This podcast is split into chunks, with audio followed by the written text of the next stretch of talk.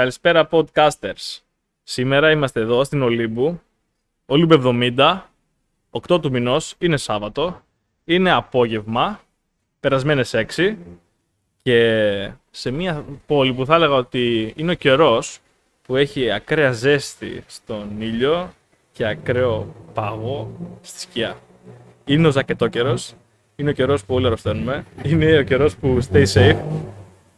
Ε, και σήμερα μαζί μου εδώ, στο υπέροχο αυτό στούντιο της Ολύμπου, είναι η Ασημένια. Γεια σου Ασημένια. Χαίρετε, χαίρετε και πάλι. Είμαι πολύ χαρούμενη που είμαι εδώ. Ε, τι να πω, ναι, είμαι πολύ χαρούμενη που είμαι εδώ. Χαίρομαι και εγώ που είσαι εδώ πέρα μαζί μου. Το θέμα που θα μιλήσουμε σήμερα με την Ασημένια είναι ε, ο ελεύθερος χρόνος. Θα ήθελα να σκεφτούμε τον ελεύθερο χρόνο ε, ως κάτι συγκεκριμένο. Γι' αυτό θα πρέπει να δώσουμε έναν ορισμό. Τι μπορεί, πώς μπορείς να ορίσεις ασημένια τον ελεύθερο χρόνο; Αν πούμε ότι η ελευθερία είναι εκεί, είναι εκεί που αγαπώ, ο χρόνος είναι εκεί που αγαπάει, ας πούμε. Κάπως ετυμολογικά. Αλλά ελεύθερος χρόνος στο μυαλό μας. Πώς τον ορίζουμε, πώς τον ορίζεις εσύ ελεύθερος χρόνος; Στο μυαλό μου το σκέφτομαι σαν κάτι, σαν χρόνο στον οποίο δεν έχω υποχρεώσεις, μάλλον. Δηλαδή ότι δεν έχω κάτι που πρέπει να κάνω και πρέπει οπωσδήποτε να ολοκληρωθεί. Έχω το χρόνο για να κάνω ό,τι αγαπάω, ό,τι θέλω, ό,τι μου αρέσει, να χαλαρώσω, να, να περάσω όμορφα. Ίσως και να κάνω κάτι που πρέπει να γίνει, απλά όχι ότι είναι αναγκαστικό να γίνει εκείνη τη στιγμή. Δεν με υποχρεώνει κάποιος να κάνω κάτι. Εγώ έτσι το σκέφτομαι. Δεν ξέρω εσύ πώς το έχεις στο μυαλό σου. Καταλαβαίνω λοιπόν πως είναι ο χρόνος κάπως που τον ε, ορίζουμε όλοι. Ε, κάνουμε δραστηριότητες που δεν είναι υποθεωρητικές. Ε, αλλά ο ελεύθερος χρόνος μέσα σε ένα πλαίσιο χρόνων. Γιατί υπάρχουν πολλοί χρόνοι. Ο χρόνος του ύπνου, ο χρόνος της εργασίας, ο χρόνος της προσωπικής στιγμής, ας πούμε.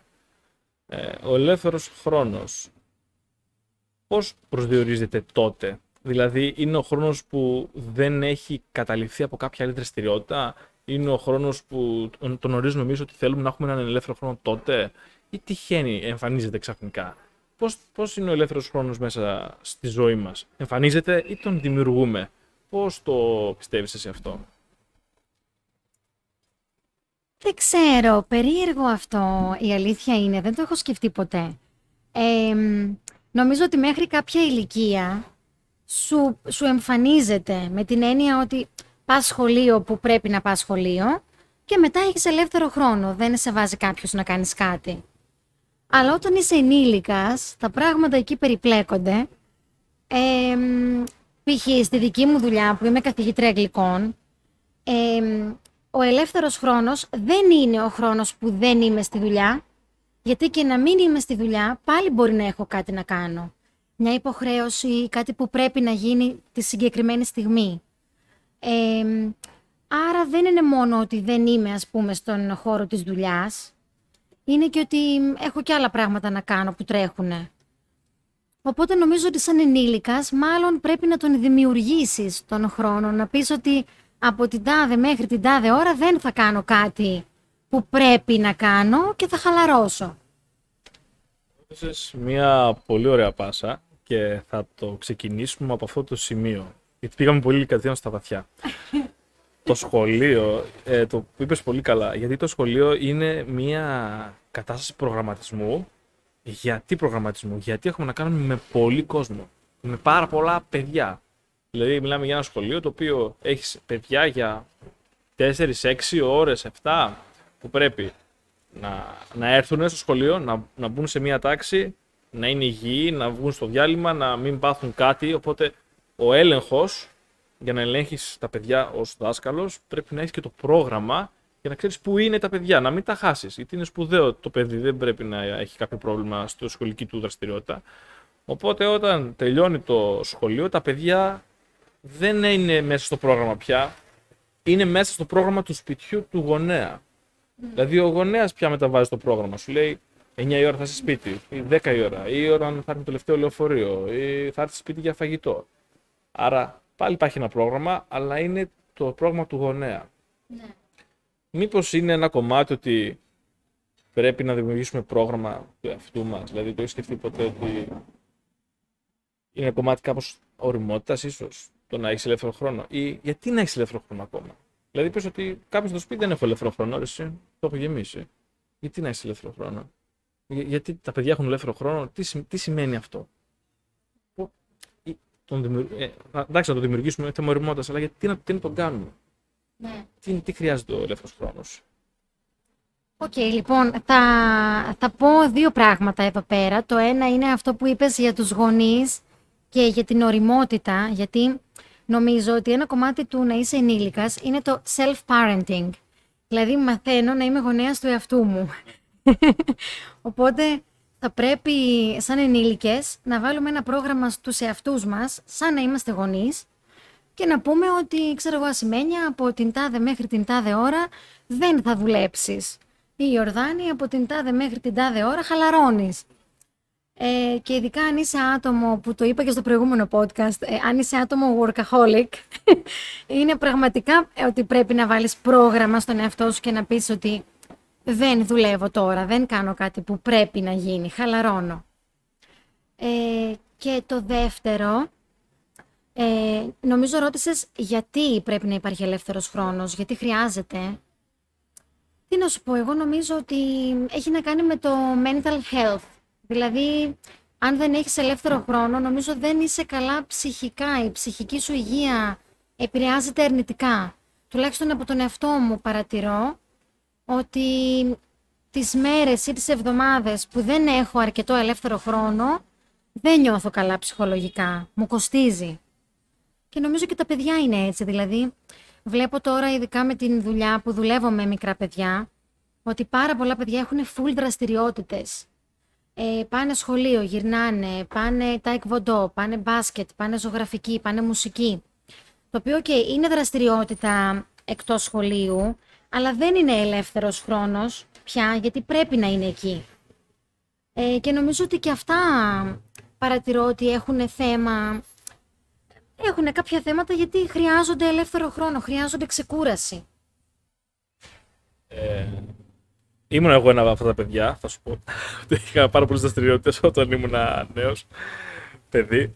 Ε, αυτό που έκανες τώρα στο τέλος, είπες ότι ο ελεύθερος χρόνος είναι η ξεκούραση. Πόσο, πόσο πιστεύεις σε αυτό, Δηλαδή, ελεύθερος χρόνος σημαίνει ξεκούραση, ή, ή είναι και αυτό; Και κατάλαβες τι λέω; Γιατί είπες τώρα ελεύθερος χρόνος είναι ξεκούραση. Είναι όντως αυτό; Τι ορίζουμε ελεύθερο χρόνο; Γιατί εγώ είπα ότι είναι, τα- σίγουρα είναι ένα πρόγραμμα. Όταν, βγαίνουμε, όταν σταματάει το πρόγραμμά μας στο εντατικό, λέμε ότι υπάρχει χρόνος για να τον αξιοποιήσουμε. Θα σου πει όλος αυτό είναι ο ελεύθερος χρόνος που έχεις από το πρόγραμμα που σου επιβάλλω εγώ, το σχολείο ή ο γονέας ή το πρόγραμμα της εργασίας. Σου δίνει ας πούμε ελεύθερο χρόνο; Μπορεί. Γιατί σκέψου υπάρχουν εργασίες που, σε, ε, που εργάζεσαι 24 ώρες. Ο στρατιωτικός αστυνομικός μπορεί να δουλεύει πολλές ώρες. Ναι. Οπότε στην πραγματικότητα όντως έχει ελεύθερο χρόνο. Δηλαδή δουλεύει πολλές ώρες. Μπορεί να δουλεύει μέρες ή μήνες ολόκληρος για να έχει ελεύθερο χρόνο άλλον έναν μήνα αντίστοιχα. Συμβαίνουν αυτά. Ε, τι είναι ο ελεύθερος χρόνος, Είναι ξεκούραση; Πώς το, πώς το σκέφτεσαι; Δεν θα έλεγα ότι είναι μόνο ξεκούραση. Ε, π.χ. όταν πάμε διακοπές, ε, βασικό παράδειγμα, πολλές φορές δεν ξεκουραζόμαστε, αλλά πάμε να δούμε καινούρια μέρη, να γνωρίσουμε καινούριου ανθρώπους, ε, να, να βγούμε έξω το βράδυ και να ξενυχτήσουμε και να κουραστούμε. Ουσιαστικά δηλαδή μπορεί να κουραστείς σωματικά, αλλά νομίζω ξεκουράζεσαι ψυχολογικά και πνευματικά.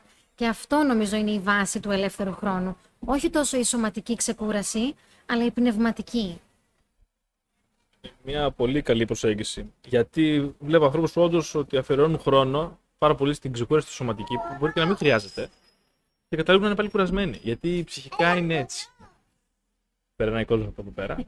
Ε, Έχεις σκεφτεί ποτέ πως ε, ο ελεύθερος χρόνος είναι ένας χρόνος που αφήνεις εσύ να σου βγουν πράγματα; Δηλαδή, είχα, το έχω ξαναφέρει αυτό. Ήταν μια ταινία στην οποία υπήρχε ένας άνθρωπος που άκουγε το μέλλον του. Συνέχεια. Και λέει, δεν γίνεται. Ή κάποιος με παρακολουθεί ή κάποιος με κοροϊδεύει, ας πούμε. Και λέει για μια μέρα, λέει, δεν θα κάνω. Α, πήγε σε κάποιον γιατρό. Και του λέει, ξέρεις τι, α, επειδή μπορεί αυτό να το φαντάζεσαι, μην κάνεις τίποτα για πολύ καιρό. Να δούμε, λέει, τι μπορεί να σου συμβεί. Αν θα αλλάξει κάτι στη ζωή σου. Γιατί αν το επηρεάζει κάποιος άλλος, ε, η ζωή- η ζωή σου θα αλλάξει. Δεν μπορεί κάποιος άλλος να θεωρήσει ότι θα μείνεις μέσα σε ένα δωμάτιο για πολύ καιρό. Οπότε κάντο μόνος σου για να δούμε τι θα γίνει. Θέλω να πω ότι αφήνεις χρόνος στο κάτι να συμβεί στον ελεύθερο χρόνο. Δεν είναι έτσι. Ένας χρόνος χωρίς ηγεσία, χωρίς νόημα τόσο πολύ. Αφήνεις πράγματα να συμβούν αυθόρμητα. Είναι αυτό μια αλήθεια. Δηλαδή, χαλαρώνεις και συναισθηματικά ότι δεν, έχω- δεν έχω πρόγραμμα. Ή- Είναι αυτό αλήθεια; Ή, ή λες ότι καλύτερα να έχω πρόγραμμα ακόμα και στον ελεύθερο χρόνο; Πώς το πιστεύεις εσύ; Μμμ. Από τη μία λέγαμε ότι πρέπει να το προγραμματίσεις τον ελεύθερο χρόνο. Από την άλλη, νομίζω ότι αυτό είναι πολύ ευχάριστο. Δηλαδή το να λες ότι δεν έχω πρόγραμμα, δεν έχω... Δεν ξέρω τι μπορεί να συμβεί, ότι μπορεί οτιδήποτε να συμβεί. Δηλαδή αυτό το ότι μπορεί να με πάρει τηλέφωνο ένας φίλος και να πάω για ένα καφέ από το πουθενά που δεν το είχα σκεφτεί ρε παιδί μου. Ε, και μπορώ να το κάνω αυτό, έχω τη δυνατότητα δηλαδή να, να κάνω κάτι από το πουθενά, κάτι απρόοπτο, νομίζω είναι μεγάλη ευχαρίστηση. Και επειδή ζούμε σε μία εποχή νομίζω που έχουμε λίγο μια μανία με τα προγράμματα, δεν ξέρω, μπορεί εγώ να το ε, φαντάζομαι έτσι, αλλά νομίζω ότι είμαστε πάρα πολύ με το πρόγραμμα ή τουλάχιστον οι άνθρωποι που συναναστρέφομαι εγώ λόγω δουλειάς. Ε, μ, ότι ξέρεις τι ώρα πρέπει να είμαι στη δουλειά, τι πρέπει να κάνω, τι ώρα πρέπει να φύγω. Ε, μετά έχω να πάω στην, ε, στο γυμναστήριο, μετά έχω να κάνω εκείνο, έχω να κάνω το άλλο. Πάντα προγραμματίζεις. Οπότε νομίζω είναι πολύ ευχάριστο όταν λες ότι δεν έχω πρόγραμμα, δεν θα κάνω κάτι, δεν θα σχεδιάσω και ό,τι προκύψει. Ναι, είναι ωραίο αυτό. Εγώ είχα τώρα μια πρόσφατη εμπειρία. Χθες είχα ελεύθερο πρόγραμμα το Σάββατο, το χθες Παρασκευή. Είχα ελεύθερο πρόγραμμα. Αλλά δεν με πήρε κανείς τηλέφωνο. Είναι και αυτό. Εντάξει, δεν σημαίνει πάντα αυτό, αλλά ναι. Ε, είχα ελεύθερο χρόνο. Το άφησα κάπως στη μοίρα του. Ήταν μοιραίο, δεν έγινε τίποτα. Εντάξει. Αφ- Έκανα, έβαλα δικό μου πρόγραμμα, έκανα κάποια δικά μου πράγματα. Ε, Αυτό είναι το ρίσκο που παίρνεις. Α πούμε, χθες είδα μία ταινία στα Ιταλικά που δεν την έβλεπα ποτέ. Γιατί ε, την είχα κατεβάσει για κάποιο λόγο, την είχα στον υπολογιστή μου και ήθελα να την δω και την είδα στα Ιταλικά. Δεν το απόλαυσα, αλλά την είδα γιατί είχα ελεύθερο χρόνο και κάτι μου έλεγε ότι αφού την έχεις πρέπει να τη δεις και ένιωσα ένα αυτό, δεν ξέρω κάπως έτσι και την είδα. Εντάξει. Α, Αλλά θέλω να πω πως στον ελεύθερο χρόνο, επειδή δεν είχα κάποιο σκοπό, ένιωσα τόσο μια αδυναμία να ηγηθώ του εαυτού μου και κατέληξα να κάνω κάτι που το θεωρούσα συ- ότι είχα ένα συναισθηματικό δέσμο με μια απόφαση που είχα πάρει στο παρελθόν. Τώρα είναι λίγο μπέρδεμα αυτό. Απλά ότι είχα ελεύθερο χρόνο και δεν μπορούσα να ηγηθώ του εαυτού μου. Σου έχει τύχει ποτέ κάπως έτσι να πεις ότι έχω ελεύθερο χρόνο, υπάρχουν πράγματα να κάνω, αλλά δεν μπορώ, ας πούμε. Δεν μπορώ. Ναι, και μου ήρθε και μια ερώτηση, θύμισέ μου μετά να, να στην κάνω, αλλά ναι, μου έχει συμβεί με την έννοια ότι α, πέρσι δούλευα και έκανα και το μεταπτυχιακό μου. Όποιος δουλεύει και κάνει μεταπτυχιακό γνωρίζει ότι είναι, μια, είναι ένας εφιάλτης. Δεν υπάρχει ελεύθερος χρόνος καθόλου. Ε, και έτυχε μία Κυριακή, ας πούμε, ε, να μην έχω να κάνω κάτι για το μεταπτυχιακό, να έχω τελειώσει τις εργασίες και να μην δουλεύω κιόλας. Και πραγματικά ένιωθα ότι δεν ξέρω τι να κάνω. Λέω δηλαδή, τι να κάνω τώρα, δεν έχω να διαβάσω, δεν έχω να δουλέψω. Τι να κάνω, πώς θα περάσει η μέρα. Μου έχει συμβεί αυτό. Ε, και μου ήρθε η ερώτηση να σου κάνω πριν, αν σου έχει συμβεί ποτέ να νιώθεις τύψεις όταν έχεις ελεύθερο χρόνο. Ότι μ, δεν κάνω κάτι που θα μπορούσα να κάνω, που θα έπρεπε να γίνει, δεν είμαι παραγωγικός και να νιώθεις λίγο άσχημα γι' αυτό ή τύψεις ή να μην ξέρεις τι να, τι να κάνεις με τον εαυτό σου. Ποτέ. Τι ωραίο αυτό.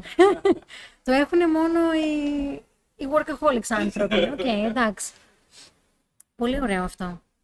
Ε, δεν, δεν ξέρω αν το είστε ενημερωμένοι. Το, η Ότζομπι σελίδα ξεκίνησε με θέμα τη Βαρεμάρα. Το B στο τέλος συμβολίζει το Boredom, τη Βαρεμάρα. ήταν ένα κομμάτι που το είχα πολύ όταν ήμουν νέος στις διακοπές. Ότι είχα ελεύθερο χρόνο και δεν είχα τι να κάνω. Και επειδή είχα αυτό το αίσθημα που λες, τότε το είχα. Ποτέ. Δηλαδή, ποτέ ως ε, ενήλικος άνθρωπος δεν το είχα αυτό. Ναι. Ω παιδί, είχα, επειδή είχα πολύ έντονο πρόγρα- πρόγραμμα, να κάνω, κάνω- να κάνω αυτό, να κάνω εκείνο, το καλοκαίρι ερχόταν και έπεφτε στο κενό αυτό. Και κατέρεε. Και δεν μπορούσα εύκολα να κάνω δραστηριότητες που έκανα πριν. Διότι όλα τα μέρη αυτά ήταν ιδιωτικά που έκανα δραστηριότητες εγώ. Οπότε αυτά έκλειναν κάποια στιγμή. Δεν μπορούσα να πάω να αθληθώ ή να κινηθώ σε μέρη που ήταν κλειστά πια. Ήταν μόνο οι δρόμοι ανοιχτοί για μένα. Οπότε είχα δημιουργήσει μια δική μου λίστα με δραστηριότητες, τις οποίες θεωρούσα λογικές να τις κάνω. Ότι τι κάνω μια Δευτέρα που πη- πη- πη- πηγαίνω σχολείο, ε, το πρωί διαβάζω, το μεσημέρι πάω τρώω, το απόγευμα κάνω μια δραστηριότητα, το βράδυ κοιμάμαι. Εκεί είχα δημιουργήσει ένα δικό μου φανταστικό ας πούμε, τέτοιο τύπου πρόγραμμα. Σαν το σχολείο. Αλλά δεν το έκανα ποτέ. Ούτε καν καμία δραστηριότητα από αυτές που έκανα δεν ακολούθησα. Και πιστεύω ότι μάλλον ήταν γιατί δεν ήταν αυτό που ήθελα. Ε, καλά, σίγουρα αν τα έκανα λίγες φορές μπορεί να το συνήθιζα μετά. Αλλά αν δεν μου αρέσει, δεν το κάνω και νομίζω ε, φαίνεται. Δηλαδή, αν θες να κάνεις κάτι, το κάνεις και βγαίνει. Οπότε ο ελεύθερος χρόνος νομίζω είναι και ένα σημείο που ανακαλύπτεις τον εαυτό σου, ηρεμείς, κάποια πράγματα χαλαρώνουν και το έχεις σκεφτεί ποτέ έτσι ότι καθαρίζει και το μυαλό. Παίρνεις καλύτερες αποφάσεις. Ε, σου έχεις, έχεις σκεφτεί ποτέ ότι θες να πάρεις απόφαση και χρειάζεσαι ελεύθερο χρόνο γι' αυτό; Το έχεις σκεφτεί έτσι; Σίγουρα, σίγουρα. Αυτό πολύ ωραίο που είπες για το ότι ανακαλύπτεις τον εαυτό σου. Ε, ναι, γιατί όταν δεν έχεις πια ένα πρόγραμμα και ένα καλούπι μέσα στο οποίο πρέπει να μπεις και να χωρέσεις, ε, μετά μπορείς πια να έχεις το δικό σου καλούπι. δηλαδή, όταν δεν χρειάζεται να είσαι κάπως, είσαι εσύ, είσαι ο εαυτός σου. Ναι, δεν το έχω σκεφτεί έτσι. Και ανακαλύπτεις τι σου αρέσει, γιατί θα σε, θα σε ελκύει κάτι που, που σου αρέσει. Δηλαδή, μόλις θα βρεις λίγο χρόνο, θα θέλεις να κάνεις αυτό. Άρα θα δεις και τι σου αρέσει, τι δεν σου αρέσει. Σίγουρα είναι ένα κομμάτι που σε βοηθάει στο self-discovery, ας πούμε. Ναι. Με ρώτησες και κάτι άλλο; Ε, και το ξέχασα, δεν ξέρω. Μμ. Πότε έχει βιώσει να έχεις πολύ ελεύθερο χρόνο; Είπες μια φορά στο μεταπτυχιακό, σου, είχες τελειώσει το Μία μεταπτυχιακό; μία μέρα. Άρα δεν. Ως, ως, παιδ- ως παιδί είπες, δεν, ε, δεν είχες πολλές δραστηριότητες. Είχες όμως ελεύθερο χρόνο. Πώς το θυμάσαι, θυμάσαι κάτι από, από αυτό το διάστημα; Ελεύθερος χρόνος ως παιδί; Ήθελα κι εγώ να σε ρωτήσω βασικά γιατί εσύ είχες το άλλο perspective, είχες πολλές δραστηριότητες, οπότε να μου πεις και εσύ μετά. Ε, κοίταξε, εγώ είχα το σχολείο, είχα ε, μία περίοδο που έκανα τένις ε, και μόνο αυτό, και αγγλικά φυσικά, οκ. Ε, και μετά σταμάτησα με το τένις και είχα μια περίοδο που είχα τζούντο και αγγλικά. Οπότε ήταν πάντα σχολείο, μία δραστηριότητα αθλητική ας πούμε ε, και αγγλικά. Αυτό είχα. Οπότε δεν είχα επιβαρημένο πρόγραμμα να πεις. Έκανα πραγματάκια, αλλά δεν ήταν ότι ήμουνα συνέχεια στο τρέξιμο. Και είχα ελεύθερο χρόνο, δηλαδή ε, διάβαζα πάρα πολύ, διάβαζα και για το σχολείο γιατί ήθελα να είμαι καλή μαθήτρια. Ε, αλλά διάβαζα και λογοτεχνικά βιβλία που δεν το κάνω πια τόσο πολύ γιατί δεν έχω χρόνο. Ε, ναι, θα έβγαινα μια βόλτα, θα έβλεπα μια ταινία, μια σειρά, μια σειρά, ναι. Γενικά είχα ελεύθερο χρόνο και ένιωθα λίγο μ, μια ηρεμία. Ήμουνα πιο ήρεμη. Γιατί δεν είχα αυτό το τρέξιμο, ότι συνέχεια κάπου πρέπει να είμαι. Έκανα δύο-τρία πραγματάκια, αλλά ήταν αυτά που μπορούσα να διαχειριστώ νομίζω και χαίρομαι που ήμουνα έτσι. Εσύ πώς το βίωσες αυτό που είχες πολλά πράγματα να κάνεις; Εγώ είχα πάρα πολλές δραστηριότητες, αλλά αυτό δεν με κούραζε. Ε, ένιωθα ωραία γιατί του ξέρω πολλές φορές τι έκανα. Μάθανα κάτι από μια δραστηριότητα και μετά πήγαινα στην άλλη και έλεγα δες εγώ έμαθα αυτό. Και έκανα εκείνο και κατάλαβες. πήγαινα σχολείο και έλεγα χθες εγώ έπαιξα τέννις και έκανα αυτό. Και έρχονταν κι ο άλλος και μου έλεγε τη δική του ιστορία και ήταν λίγο έτσι. Λέω τι θα κάνω στο, στο σχολείο για να πάω να το πω στο τέννη και τι θα κάνω στο τέννη για να πάω να το πω στο σχολείο. Και. Καλησπέρα, όχι, ευχαριστώ. Έχουμε εδώ ανθρώπους που περνάνε από τη γειτονιά μας. Είναι live. Είναι live, ναι. Συνεχώς περνάνε άνθρωποι. Είναι live η εκπομπή. Live. Ε, τα έχουμε αυτά τα live. Και έτσι που λες, είχα ανθρώπους που ε, ήμουν κοντά, είχα φίλους δηλαδή σε αυτά τα σημεία που, με τις δραστηριότητες μου και υπήρχε για μένα μια, ε, μια κοινωνική σχέση δηλαδή, δεν ήταν μόνο η δραστηριότητα αφού πολλές φορές μπορεί να πήγαινε και αδιάβαστος, δεν, ε, δεν με ένοιαζε τόσο πολύ. Θα πήγαινα, θα ε, περνούσα καλά, θα προσπαθούσα να, να αποδώσω όσο μπορούσα. Αν δεν προλάβω να διαβάσω, δεν θα διάβαζα. Ας πούμε, η μουσική θυμάμαι πάντα ήταν το τελευταίο πράγμα που διάβαζα. Αν δεν είχα χρόνο, δεν διάβαζα μουσική. Δεν με νοιάζει. Τα άφηνα εκεί. Τι κάνω. Ναι. Πήγαινα εκεί, προσπαθούσα να το παίξω το κομμάτι, δεν το ήξερα, το μάθαινα ξανά, ξανά. Εντάξει. Αυτό. Αλλά είχα μια ιεραρχία και δεν ένιωθα κι άσχημα δηλαδή αυτό τόσο πολύ. Ναι. Πιο πολύ πιστεύω ένιωθα άσχημα το καλοκαίρι. Αυτό είναι αλήθεια. Ότι είμαι στο κενό. Αυτό. Αλλά κατά τα άλλα το ένιωθα σαν μια παιχνίδι. Για μένα ήταν ένα παιχνιδάκι. Ναι. Γιατί είχα φίλους, ας πούμε, ήμουνα- είχα καλούς δασκάλους, έχω να πω. Άνθρωποι, άνθρωποι που με κάναν να νιώθω ωραία στο μάθημα. Δεν ήταν ε, να, να είναι αυστηροί μαζί μου και όλα αυτά. Οπότε ήταν πολύ ωραίο για μένα. Περνούσε ευχάριστα. Ναι. Σαν παιχνίδι. Σαν ένα παιχνίδι σταθμών. Από εδώ από εκεί, από εδώ από εκεί και αυτά. Εσύ, πώς το, εσύ είπες ότι είχες χρόνο και έκανες πράγματα. Αυτά που έκανες, για ποιο λόγο τα έκανες; Δηλαδή, θυμάσαι ότι είχες χρόνο και α, έβρεχε έξω, οπότε θα μείνω μέσα και θα διαβάσω βιβλίο. Γιατί. Ε, έχεις μια τέτοια σκέψη που μπορείς να δεις γιατί κάνεις κάτι στον χρόνο που έχεις ελεύθερο. Που είχες έστω, σαν παιδί, ας πούμε. Νομίζω ότι έκανα κάτι απλά γιατί μου άρεσε ή γιατί πίστευα ότι είναι ωφέλιμο για μένα. Ε, δεν ήμουνα το άτομο που αν έβρεχε θα έμενα μέσα να διαβάσω. Ήμουνα το άτομο που και 30 βαθμούς και ήλιο να είχε έξω, θα έμενα μέσα και θα διάβαζα αν ήθελα.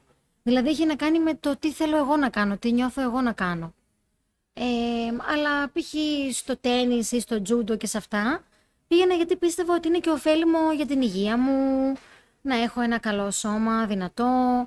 Ε, το τζούντο έχει και την αυτοάμυνα μέσα, οπότε χτύπα ξύλο κάτι να σου συμβεί ρε παιδί μου, να ξέρεις να, να αμυνθείς, να μην παγώσεις τουλάχιστον. Οπότε ναι, έκανα κάτι ή γιατί είναι ωφέλιμο ή γιατί μου άρεσε. Ναι. Δεν νομίζω ότι έκανα κάτι έτσι επειδή ένιωθα ότι έπρεπε να γίνει.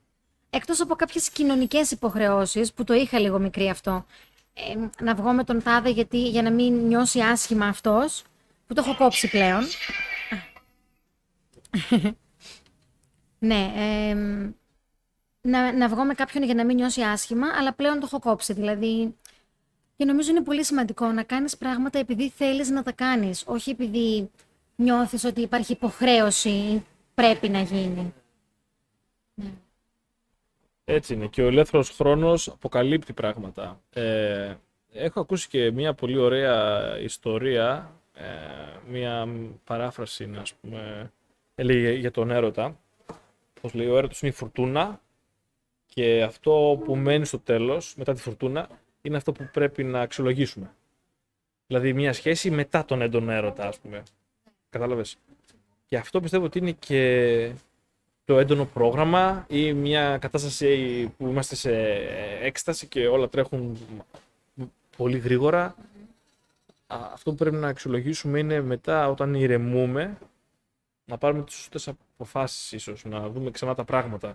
Γιατί υπάρχουν περιπτώσεις που πραγματικά μπορεί να χαλάμε το σώμα μας, ας πούμε. Και την ψυχική μας υγεία. Και νομίζω πως ο ελεύθερος χρόνος βοηθάει σε αυτό, στο να πέσουν τα άλλα ερεθίσματα, να ηρεμήσει το μυαλό μας από και τα άγχη και επιθυνότητες και πολλά και να βγουν πάνω πράγματα που είχαμε ξεχάσει, πράγματα του εαυτού μας. Γιατί το κάνουμε αυτό οι άνθρωποι, ρίχνουμε τον εαυτό μας πολύ χαμηλά. Ναι, το κάνουμε αυτό. Θες να σχολιάσεις κάτι; Ε, και τώρα που αυτό που είπες α, για, την, α, για την αποφυγή ερεθισμάτων ε, μου έφερε στο μυαλό το meditation ας πούμε ε, που είναι κάτι που το έχω δοκιμάσει κατά καιρούς. δεν το έχω κρατήσει συστηματικά αλλά πιστεύω ότι είναι πολύ καλό με την έννοια ότι ε, αποφεύγεις τα ερεθίσματα και νομίζω ότι είμαστε σε μία φάση γενικά σαν κοινωνία που ε, είμαστε εθισμένοι στα ερεθίσματα. Δηλαδή, μία στιγμή, ρε παιδί μου, στο λεωφορείο δεν έχεις κάτι να κάνεις και σκρολάρεις στο Instagram να δεις κι άλλα, κι άλλα, κι άλλα να δεις, να, να ακούσεις, να σκεφτείς. Δεν αφήνουμε τον εαυτό μας να χαλαρώσει και να ηρεμήσει εντελώς. Και νομίζω ότι το αποφεύγουμε επίτηδες, γιατί, όπως είπες, όταν χαλαρώνεις, βγαίνουν πράγματα του εαυτού σου. Και μπορεί να είναι πράγματα που δεν θέλεις να τα δεις ή να τα αντιμετωπίσεις.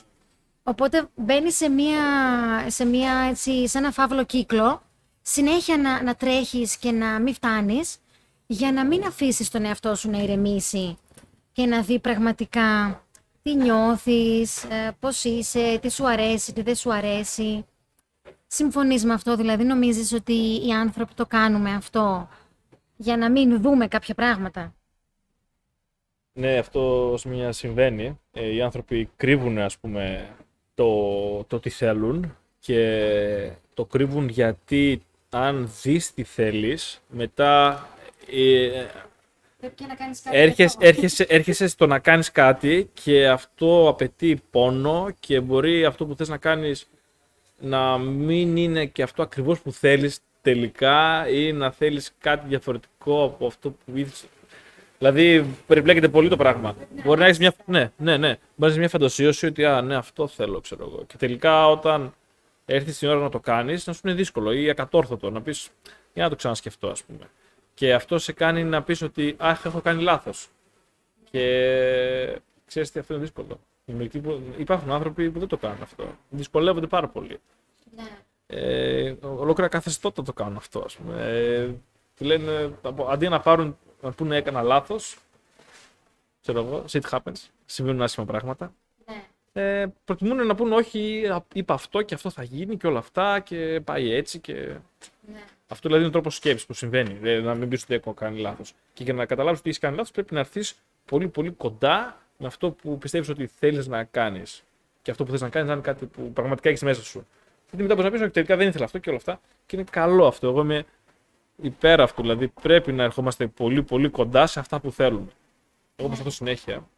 Κάποια τα έχω ακουμπήσει, κάποια τα προσπαθώ ακόμη κτλ. Και, και ο ελεύθερος χρόνος, ε, ξέρεις τι είχα, είχα πολύ ελεύθερο χρόνο στο στρατό. Εκεί πέρα είχα πολύ ελεύθερο χρόνο στη Σκοπιά ε, για σκέψη. Έχεις πάει καθόλου σε κάμπινγκ εσύ, ε, πηγαίνεις καθόλου σε αυτά, ή στην εξοχή για να μείνεις και να κάνεις κάτι εκεί; Δυστυχώς όχι. Έχω κάνει κάμπινγκ πιο μικρή με τους γονείς μου. Αλλά ελάχιστα, πολύ λίγο. Ναι, και ούτε στρατό έχω πάει. Οπότε, ναι, η αλήθεια είναι ότι δεν έχω περάσει πολύ καιρό που να έχω πολύ ελεύθερο χρόνο. Ε, ναι, δηλαδή αυτό που λέμε να έχω εβδομάδες, ξέρω εγώ, που να, να μην έχω κάτι να κάνω και να έχω χρόνο άπλετο. Δεν έχω περάσει πολύ καιρό τέτοιο. Εσύ που ήσουν, ας πούμε, στο στρατό, πώς, πώς σε βοήθησε αυτό; Ή σε βοήθησε αρχικά ή όχι; Ο ελεύθερος χρόνος ε, στο στρατό ε, θα τον προσδιορίζα περισσότερο γιατί ας πούμε ότι ο ελεύθερος χρόνος είναι σημεία του προγράμματος των ανθρώπων. Δηλαδή υπάρχουν πρόγραμμα που έχουμε πρόγραμμα να κάνουμε κάτι και υπάρχουν και κομμάτια του προγράμματος που ανήκουν στον ελεύθερο χρόνο, που δεν έχουμε κάποια πρέπει δραστηριότητα. Ε, σε αυτόν τον χρόνο ο καθένας βάζει ό,τι θέλει. Εμείς στο στρατό, λοιπόν, επειδή είχαμε ένα πρόγραμμα μέσα στο στρατόπεδο, με πρέπει να κάνεις, οπότε όταν βρίσκαμε χρόνο, βάζαμε το ότι δεν έχω τίποτα να κάνω. Κατάλαβες πώς το λέω. Ναι. Δηλαδή, είχαμε όλα τα πρέπει μέσα στο στρατό και μόλις βρήκαμε ευκαιρία, παίρναμε και καταργούσαμε όλα. Εγώ δηλαδή πώς το έκανα. Ξεχνούσα όλα τα πρέπει και έκανα τίποτα. Ναι. έκανα τίποτα. Α πούμε, μπορεί να καθόμουν και να κοιτούσα τη θάλασσα πολλές ώρες. Ή να είμαι κάπου μέσα στο δάσος και να κοιτάω τα δέντρα. Αυτό που λένε οι Ιταλοί dolce niente. Έτσι το λένε, το γλυκό τίποτα. το οποίο νομίζω είναι πάρα πολύ σημαντικό. Δηλαδή υπάρχουν κάποιες στιγμές που πρέπει να μην κάνεις τίποτα. Και το meditation είναι ένα τέτοιο πράγμα. Δηλαδή να κάθεσαι και να μην κάνεις τίποτα. Απλά αναπνέεις, ακούς τον εαυτό σου, ακούς τη σκέψη σου, χωρίς να τις κρίνεις ή κοιτάς το ταβάνι ή οτιδήποτε, απλά ξαπλώνεις. Νομίζω το έχουμε ανάγκη αυτό. Είναι πολύ σημαντικό. Ναι. Είναι όπως λες και η ζωή μας έτσι, εδώ στην βαλκανική μεσογειακή Ελλάδα που ζούμε, το χάος και η Θεσσαλονίκη η πόλη τέτοια. Ε, πιστεύω ότι έχω ζήσει εγώ λίγο σε, στο εξωτερικό, στην ε, Βιέννη και στη Δανία εκεί πέρα μπορώ να πω ότι πολύ πιο εύκολα έβρισκες ησυχία και ηρεμία. Ε, χωρικά. Δηλαδή, μπορείς να πα κάπου και να μην έχει τόσο κόσμο ή να μην έχει φασαρία. Ε, θυμάμαι, μου λέγανε ιστορίες για Ινδούς. Είχαν έρθει στην Ελλάδα Ινδοί, ε, καλεσμένοι από το Αριστοτέλειο Πανεπιστήμιο.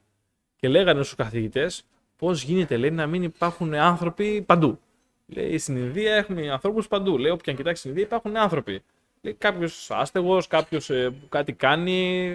Ε, εδώ λέει, πώς γίνεται να είναι ερημιά, ξέρω εγώ, στα χωράφια να μην έχει κόσμο, ας πούμε, κάπως έτσι. Γιατί ξέρεις, κάνουν πολλές δουλειές και με τα χέρια ακόμα. Ναι. Οπότε όπου υπάρχει χώμα και φυτό, υπάρχει ένας άνθρωπος από πάνω να το περιποιείται, ας πούμε, και παραπάνω από έναν. Ε, κοπάδια άνθρωποι. Ναι. Και του έκανε εντύπωση πώ έχει τόσο ερημιά. Δηλαδή θέλω να πω ότι οι άνθρωποι αντέχουν και πιο πολύ πίεση. Δεν ξέρω αν είναι υγιεινό αυτό, αλλά γίνεται. Και έχουμε συνηθίσει να ζούμε σε αυτό, όπως είπες, και είμαστε εθισμένοι σε αυτό. Είναι η ντοπαμίνη, ε, άμα το ακούει κανένας από εσάς, η ντοπαμίνη, δεν έχεις ακούσει ποτέ την ντοπαμίνη; Είναι αυτή που μας κάνει να νιώθουμε έκσταση, ας πούμε. Ναι, ναι, ναι. Είναι το like, όλα αυτά. Ε, Πιστεύεις ότι αυτό είναι ένα πρόβλημα του σήμερα. Η ντοπαμίνη το έχει σκεφτεί ποτέ. Το like, το ε, κάτι άμεσο, το θεωρείς ότι είναι κάτι που πρέπει να το σκεφτούμε ή θεωρείς ότι είναι, το, το, είναι ok. Ναι, βέβαια, βέβαια. Και, και σε σχέση με τον ελεύθερο χρόνο, νομίζω και η παραγωγικότητα είναι μία μορφή ντοπαμίνης ή μάλλον παροχής ντοπαμίνης. Τουλάχιστον για μένα, δηλαδή παίρνω ευχαρίστηση από το να ολοκληρώνω ένα task. Ε, αλλά πρέπει να μάθουμε στον εαυτό μας να παίρνει ευχαρίστηση και όταν δεν κάνεις τίποτα. Δηλαδή και με τη χαλάρωση και με το τίποτα να λες νιώθω ωραία. Νομίζω ότι είμαστε εθισμένοι και στα ερεθίσματα ε, και στην γρήγορη επιβεβαίωση, όπως τα like που λες και αυτά, ε, και στην παραγωγικότητα γενικά, να κάνω κάτι που έχει ένα αντίκτυπο. Δηλαδή, να ανεβάσω μία φώτο και να πάρω τόσα likes. Ή να πάω στη δουλειά και να κάνω αυτό και να κερδίσω χρήματα. Ναι. Δηλαδή, να κάνω κάτι που έχει ένα αντίκτυπο πρακτικό. Αλλά πολλές φορές μπορεί και να είναι υγιές να κάνεις κάτι που δεν θα έχει κάποιο αντίκτυπο. Δηλαδή, όπως λες, το να κάθομαι και να μην κάνω τίποτα και να κοιτάω το, το ταβάνι, μπορεί να είναι καλό για την ψυχική μου υγεία. Δεν χρειάζεται να έχει αντίκτυπο ε, για, να, για να είμαι καλά, για να νιώθω καλά. Αλλά ναι, η ντοπαμίνη πιστεύω είναι μεγάλο θέμα που πρέπει να το ελέγξουμε. Τι μας δίνει η ντοπαμίνη και τι όχι. Και που το αντίκτυπο δεν χρειάζεται να υπάρχει, αλλά θα μπορούσε να είναι και μια σκέψη. Δηλαδή, το να έρθεις σε ένα συμπέρασμα είναι ένα αντίκτυπο καλό. Δηλαδή, να έχεις μια πορεία και να το σκέφτεσαι και να λες τι να κάνω, τι να κάνω. Εσύ ε, σκέφτεσαι πράγματα για, για καιρό. Δηλαδή, πώς παίρνεις αποφάσεις, τις παίρνεις γρήγορα ή αργά; Το έχεις σκεφτεί ποτέ; Υπάρχουν αποφάσεις που παίρνεις γρήγορα, βιαστικά ή αποφάσεις που θες χρόνια να το σκεφτείς; Έχεις ε, δει ποτέ κάτι τέτοιο; Δεν ξέρω. Γενικά ξέρω ότι είμαι άνθρωπος που σκέφτεται πάρα πολύ το τώρα. Δεν είμαι άνθρωπος δηλαδή που σχεδιάζει μακροπρόθεσμα. είναι μερικοί ρε παιδί μου άνθρωποι οι οποίοι λένε σε ένα μήνα θέλω να κάνω αυτό, σε έξι μήνες θέλω να κάνω αυτό. Δεν το έχω. Εγώ το πηγαίνω μέρα τη μέρα. Δηλαδή κάθε πρωί σκέφτομαι τι έχω να κάνω σήμερα. Δεν είμαι πολύ... Του, δεν, σκέφτομαι, δεν σκέφτομαι πολύ για το μέλλον. Ε, και είχα διαβάσει και κάτι... Α, μαζί κάναμε ένα listening ε, που έλεγε για το... που μου έκανε εντύπωση. Για το present thinkers, future thinkers, past thinkers. Εγώ είμαι present thinker, ας πούμε. Ε, αλλά γενικά αποφάσεις θα έλεγα ότι παίρνω σχετικά γρήγορα. Δηλαδή, άμα νιώσω μέσα μου ότι κάτι δεν μου ταιριάζει, το αφήνω πολύ γρήγορα. Δεν είμαι άτομο που θα κάτσω να σκεφτώ πολύ, πολύ ώρα κάτι και ούτε είμαι άτομο που στον ελεύθερο μου χρόνο θα κάθομαι να σκέφτομαι, ξέρω εγώ πολύ, τι έγινε, τι δεν έγινε, τι θα γίνει. Ναι, αν έχω ελεύθερο χρόνο συνήθως σκέφτομαι αυτό που κάνω αυτή τη στιγμή. Δεν είμαι πολύ... Δεν ξέρω, δεν σκέφτομαι πολύ past and future. Ναι, αυτό εννοώ. Εγώ πολλές φορές αφιερώνω χρόνο πολύ για να σκεφτώ κάτι. Δηλαδή, Μπορεί να με πάρει κάποιο να μου πει: ε, Μπορείς να κάνεις αυτό. Και λέω: Πρέπει να το σκεφτώ. Πρέπει να σκεφτώ τι θα κάνω τον επόμενο μήνα. Και κάθομαι και σκέφτομαι τι θα κάνω τον επόμενο μήνα. ναι, και, και θα πει κάποιος: Λέει: Τι είναι αυτό, ξέρω εγώ. Μένει, λέει, σοβαρά τώρα. Και λέω: Ναι, θέλω να κάνω το πρόγραμμά μου. Και σε future thing. Πάρα πολύ. Σκέφτομαι πολύ. Βέβαια, και χαίρομαι όταν καταφέρω να ολοκληρώνω τις δραστηριότητες μου. Αλλά δεν το κάνω πολύ αυτό. Δηλαδή θέλω κάθε τι που κάνω να έχει ένα αντίκτυπο. Αλλά και ο ελεύθερος χρόνος, για μένα το αντίκτυπο έχει αυτό. Το να ξέρω αυτό που θα κάνω ότι θα μου αρέσει. Δηλαδή, ο ελεύθερος χρόνος για μένα είναι ο χρόνος που αφιερώνω σε μένα για εμένα, όχι για φυσική, για πνευματική. Να δω τον εαυτό μου στον καθρέφτη. Αυτό. Και μου αρέσει αυτό και το κάνω γιατί. Ε, με μηχανάκια. Εντάξει. Ευχαριστούμε πολύ κύριε Μηχανό, Μηχανόβι. και το κάνω. Πώς το κάνεις αυτό; Πώς, πώς ακριβώς το κάνεις αυτό, αφιερώνεις, ξέρω εγώ, λες θα αφιερώσω μία ώρα που θα σκέφτομαι και, και δεν κάνεις τίποτε άλλο; Πώς, πώς γίνεται αυτό, γιατί δεν, νομίζω εγώ δεν μπορώ να το κάνω. Ε, όταν ε, σχεδιάζω το πρόγραμμά μου, το σχεδιάζω με κάποια στάνταρ. Δηλαδή, αποφασίζω πως ξέρεις τι θέλω να έχω αυτό. Αυτό είναι νούμερο ένα πρωτο- προτεραιότητα. Και βλέπω πότε αρχίζει, πότε τελειώνει μέσα σε μία μέρα. Και μου βλέπω το υπόλοιπο μετά. Και τι μπορώ να κάνω στο υπόλοιπο, αυτό, αυτό και αυτό. Και μετά βλέπω αν υπάρχει χρόνος μετά από αυτά τις, προ... τις πρωτο- προτεραιότητες. Υπήρχαν δηλαδή περίοδοι που δεν υπήρχαν ε, κενά. Το ήξερα όμως. Αλλά ήξερα πως είναι η περίοδος που δεν θα έχει κενό δεν ήταν αέναο. Ήξερα ότι είχα εργασία, θα τελειώνει την εργασία μου, μετά πήγαινα στα αγγλικά μου, μετά θα διάβαζα, είχα ένα προγραμματάκι και πήγαινε για πολύ. Υπήρχε περίοδος δηλαδή που δεν είχα ελεύθερο χρόνο, όντως. Ή αφιερώνα λίγο χρόνο το βράδυ. Όταν υπήρχε αυτός ο καιρός, ε, πώς ένιωθες, σε επηρέαζε αρνητικά ή το άντεχες ρε παιδί μου; Ήτανε διαχειρίσιμο; Ε, το πήγαινα τρένο, δεν είχα συναισθήματα, έχω να πω. Είχα τη μουσική, είχα ό,τι έκανα. Α, δεν ένιωθα πίεση. Ήμουν σε μια γρήγορση. Ε, μου αρέσει να είμαι σε γρήγορση, αν και μου προκαλεί άγχος. Δηλαδή αυτό ε, κάτι που πρέπει να το, το ψάχνω ας πούμε λίγο ακόμα. Δηλαδή δεν μου αρέσει να είμαι σε γρήγορση, με κάνει πιο παραγωγικό. Το γουστάρω, είναι κάτι που μου αρέσει. Και η μουσική που ακούω είναι γρήγορη μουσική. Αλλά ε, μπορεί αυτό να βγει σε άγχος. Ε, άμα βγω σε, κάτι, σε μια δυσκολία, δηλαδή αν έχω ένα πρόγραμμα 1, 2, 3, 1, 2, 3 και κάποια στιγμή το 3 δεν βγαίνει, εκεί έχω πρόβλημα. Καταλαβαίνετε τι λέω; Δεν είναι πάντα έτσι. Στο, στο σχολείο τη μουσική δεν τη διάβαζα ποτέ στο τέλος. Δηλαδή ήταν το τελευταίο πράγμα που ασχολιόμουν να κάνω. Το πιάνω. Ενώ μου αρέσει, αλλά ήταν δύσκολο. Ήθελε πολλή ώρα για να, έχω, να παίξω καλά στο πιάνο. Ε, δεν μου έβγαινε. Δεν το έκανα. Αφιέρωνα χρόνο σε άλλα πράγματα που ήταν πιο αποδοτικά για εμένα. Αντίστοιχα, ας πούμε, δηλαδή, όταν, ε, όταν έχω μια δραστηριότητα να κάνω και βλέπω ότι κολλάει και έχω πρόβλημα. Κατάλαβες τι λέω; Αλλά το καταλαβαίνω λέω ότι αυτή η δραστηριότητα είναι προβληματική. Το ξέρω. Αλλά εκεί, επειδή έχω κάνει λάθος στο προηγούμενο στο σχέδιο, εκεί είναι δύσκολο. Ε, εκεί έχω δυσκολία. Καταλαβαίνεις πώς το λέω. Σε ενοχλεί. Σε ενοχλεί, οκ. Ναι, εγώ παρατηρώ ότι μ, την, τις περιόδους που δεν έχω ελεύθερο χρόνο μου κοστίζει πάρα πολύ. Δηλαδή, ακόμα και η σκέψη ότι δεν είναι για πάντα και είναι προσωρινό, μου κοστίζει. Ακόμα και για ένα μήνα να είναι, αυτός ο μήνας για μένα είναι ζόρικος. Με ζορίζει. Δηλαδή, βλέπω ότι για μένα έχει πολύ σημασία ο ελεύθερος χρόνος. Ε, και είναι κάτι αναγκαίο. Και βέβαια αυτό σε βάζει, σε- σε βάζει σε σκέψεις ότι πρέπει να αλλάξεις κάτι στο πρόγραμμά σου για να το κάνεις αυτό, για να έχω ελεύθερο χρόνο, που είναι ένα θέμα, δηλαδή μπορούμε να μιλήσουμε και γι' αυτό. Ποια είναι η σωστή ισορροπία μεταξύ κάνω τις υποχρεώσεις μου, αλλά έχω και ελεύθερο χρόνο και κάνω κάτι για μένα. Πώς το βρίσκω αυτό; Αυτό που πρέπει να βρούμε είναι η ηγεσία. Στο πλαίσιο partnering, να είσαι ο, ο γονέας του εαυτού σου. Self-parenting, ακριβώς. Να είσαι ο γονέας του εαυτού σου.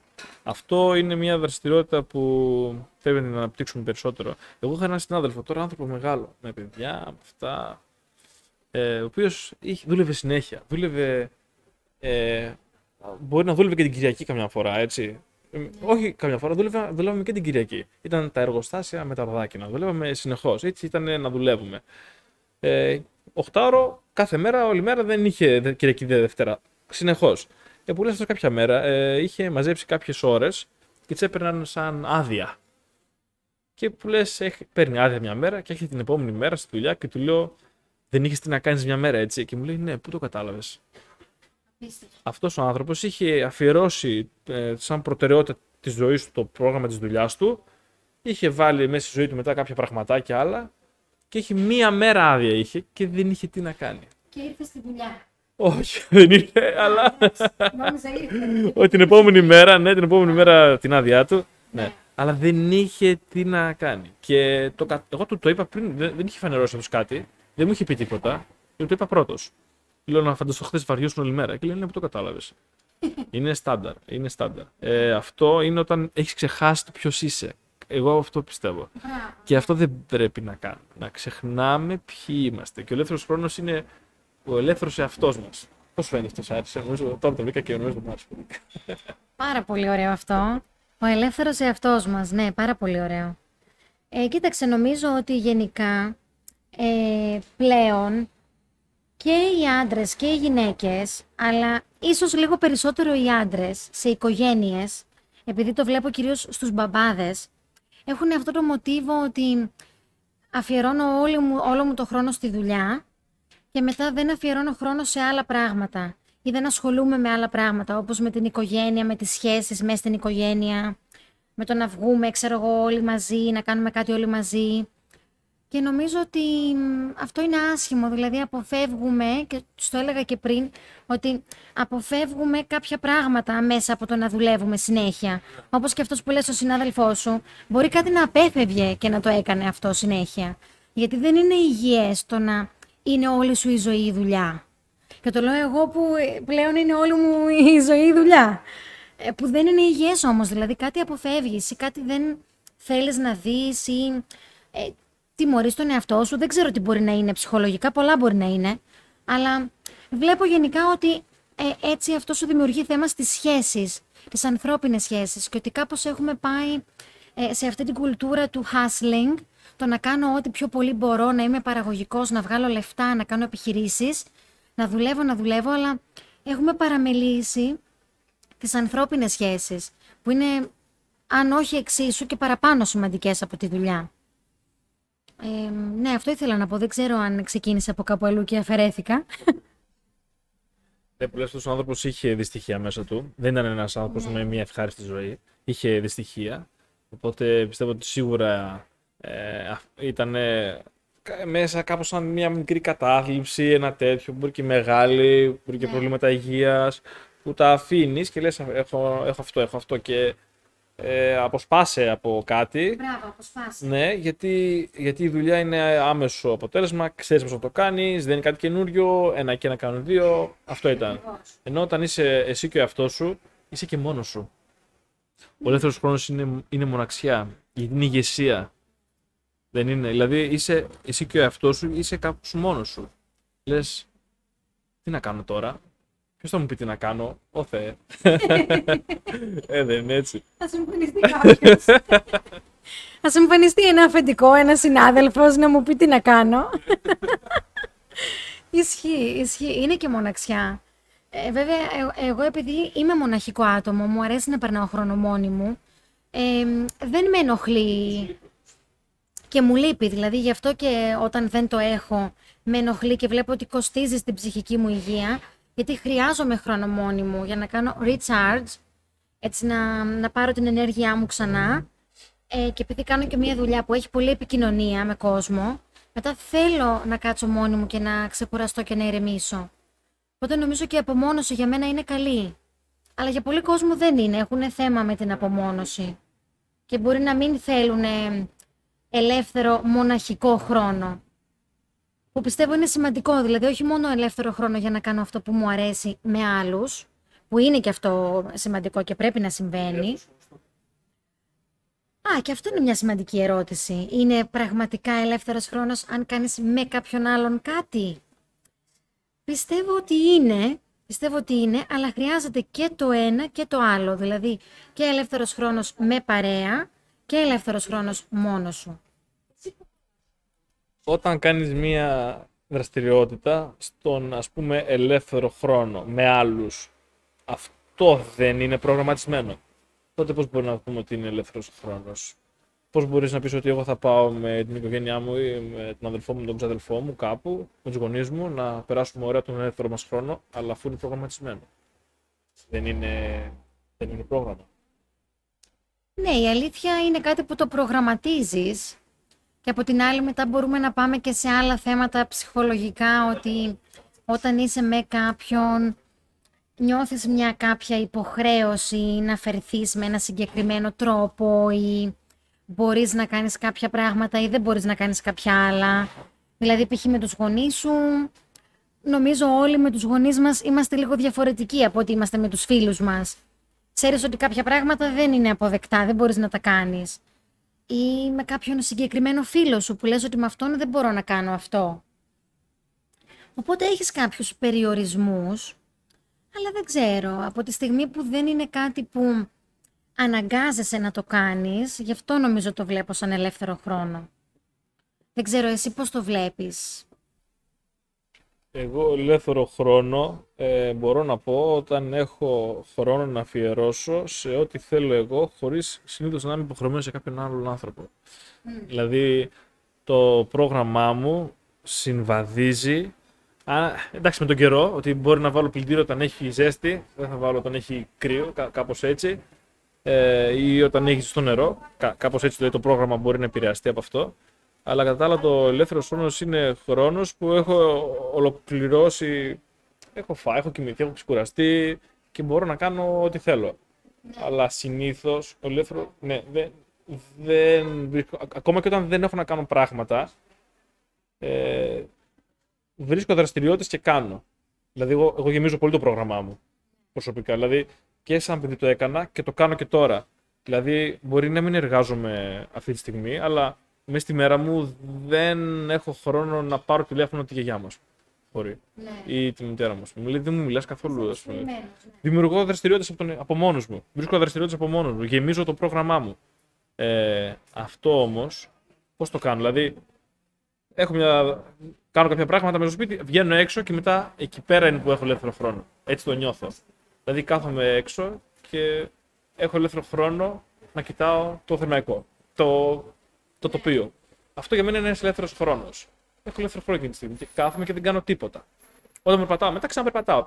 Δεν είναι ακριβώς τίποτα τότε. Δηλαδή, έχω σκοπό να, να πάω μέχρι εκεί να γυρίσω, να κάνω κάποια χιλιόμετρα και καλά, να περπατήσω μια-μια μισή ώρα, να γυρίσω πίσω. Αλλά όταν στέκομαι και δεν κάνω τίποτα, εκεί είναι όντως ένας ελεύθερος χρόνος. Τότε μπορώ να πάρω ένα τηλέφωνο, κάπως έτσι, καταλαβαίνεις τι λέω για μένα αυτό είναι ένα κομμάτι του ελεύθερου χρόνου. Αλλιώς περπατάω, δηλαδή θέλω να περπατήσω. Δεν το κάνω τόσο άσκοπα. Κάνεις με ένα σκοπό. Ναι, ναι, ναι, ναι. ναι.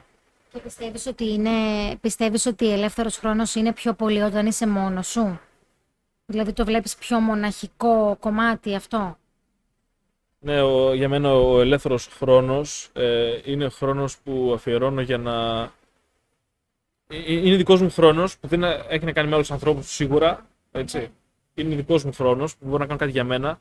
Μπορεί να κάνω ένα, από το να κάνω ένα μπάνιο, να διαβάσω ένα βιβλίο, ε, μέχρι τώρα να κάτσω απλά και να μην κάνω τίποτα. Αυτό είναι ο ελεύθερος μου χρόνος. Γιατί είναι πραγματικά ό,τι θέλω να κάνω εγώ. Και σίγουρα όταν, αυτό που είπες ότι όταν είσαι με κάποιον άλλον υπάρχει τριβές. Ε, μπορεί να μην θέλει το ένα, μπορεί να μην θέλει το άλλο, μπορείς να πρέπει να είσαι κάπως. Και γι' αυτό είναι η μαγεία μετά να βρεις ανθρώπους, να μπορείς να είσαι ελεύθερος μαζί τους. Ε, δεν είναι και αυτό. Είναι μια ωραία σκέψη. Τέλειο. Τέλειο αυτό. Τέλειο. Μου άρεσε πάρα πολύ. Ναι, νομίζω ότι οι πραγματικοί φίλοι ε, και στις ε, ε, προσωπικές σχέσεις ενώ σαν σύντροφο νομίζω ότι αυτό που πρέπει να βρεις είναι κάποιος ο οποίος με τον οποίο μπορείς να είσαι ελεύθερος ενώ είστε μαζί. Αυτό πολύ σημαντικό. Και εδώ που τα λέμε σκεφτόμουν ότι και εγώ πραγματικά ελεύθερη νιώθω όταν δεν έχω και κοινωνικές επαφές. Δηλαδή πολλές φορές ε, αισθάνομαι ότι πρέπει να κλείσω το κινητό μου, να μην μπορεί κάποιος να με πάρει τηλέφωνο ή να μου στείλει μήνυμα και να πρέπει να απαντήσω και να κοινωνικοποιηθώ. Ε, γιατί και αυτό είναι μια υποχρέωση, είναι κάτι που πρέπει να κάνεις.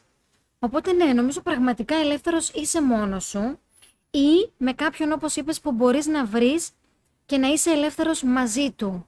Δηλαδή να σου αφήνει το χώρο και το χρόνο για να είσαι ο ελεύθερος εαυτός σου χωρίς να σε πιέζει. Και αυτό είναι σπάνιο. Είναι σπάνιο. Αλλά είναι πολύ όμορφο αν το, αν το βρεις. Αλλά δεν είπαμε για το κομμάτι της ισορροπίας που εμένα με ενδιαφέρει γιατί με καίει αυτό το ζήτημα. Πώς φτιάχνω την ισορροπία, πώς βρίσκω δηλαδή. Εγώ νομίζω έχω ένα θέμα με τα όρια. Δηλαδή πρέπει να βάλω όρια που να λέω ότι αυτός είναι ο ελεύθερος χρόνος μου. Δεν δέχομαι να κάνω κάτι άλλο σε αυτό το χρόνο.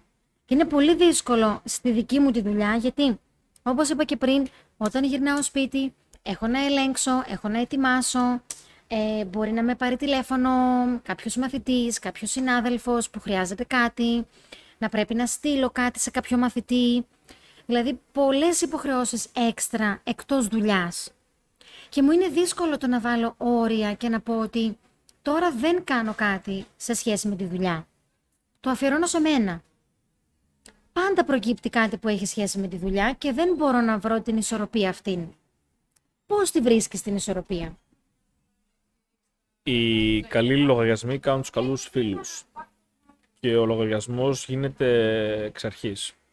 Ε, όταν έρχεσαι σε επαφή με έναν άνθρωπο, μπορείς να πεις ότι γρήγορα μπορεί να καταλάβει τι άνθρωπος είναι. Από μια χειραψία, από το αν θα κάνει ένα αστείο, από το, ξέρω, από το τι φοράει, από οτιδήποτε. Μπορείς να καταλάβεις τι άνθρωπος είναι. Ε, έτσι μπορείς να πεις πως είναι και για μια δουλειά όταν την πρωτοξεκινάς.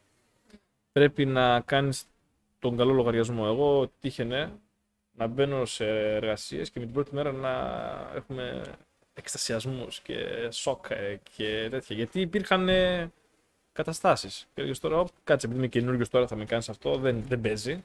Καταλαβέ. Mm. Και δημιουργούσε έτσι τα όρια μου κατευθείαν. Σου λέω είναι στάνταρ. Πρώτη, δεύτερη μέρα. Μπα, πόλεμος. Ναι. Μετά ήμασταν φίλοι, αγαπημένοι. Αλλά ε, πρέπει να το κάνεις αυτό. Και ξεκινώντας, εγώ δηλαδή αυτό κάνω. Ξεκινάω και προ... προσδιορίζω το τι απαιτήσει έχει αυτό από μένα και εγώ από αυτό. Αυτή είναι η δραστηριότητα. Μουσικούλα, ωραία εδώ. Ράδιο πόλη. Εντάξει, δεν ακούγεται στους φίλους μας. Εδώ έχουμε μια ώρα μουσική, χορεύουμε λίγο έτσι. Τι μουσική είναι; Ένα ευχαριστώ μουσικό διάλειμμα. ναι. Και έτσι, ε, είχες κάνει στο μυαλό σου σχέδιο για το πώς θα κυλάνε η μέρα σου πριν μπεις στη δραστηριότητα αυτή που κάνεις. Είχε σκεφτεί πώς θα κυλάνε η μέρα σου; Αυτό είναι ένα ελάττωμα των present thinkers. Γιατί δεν τα σκέφτομαι τα πράγματα πολύ πριν μπω σε αυτά. Τα σκέφτομαι ενώ τα κάνω.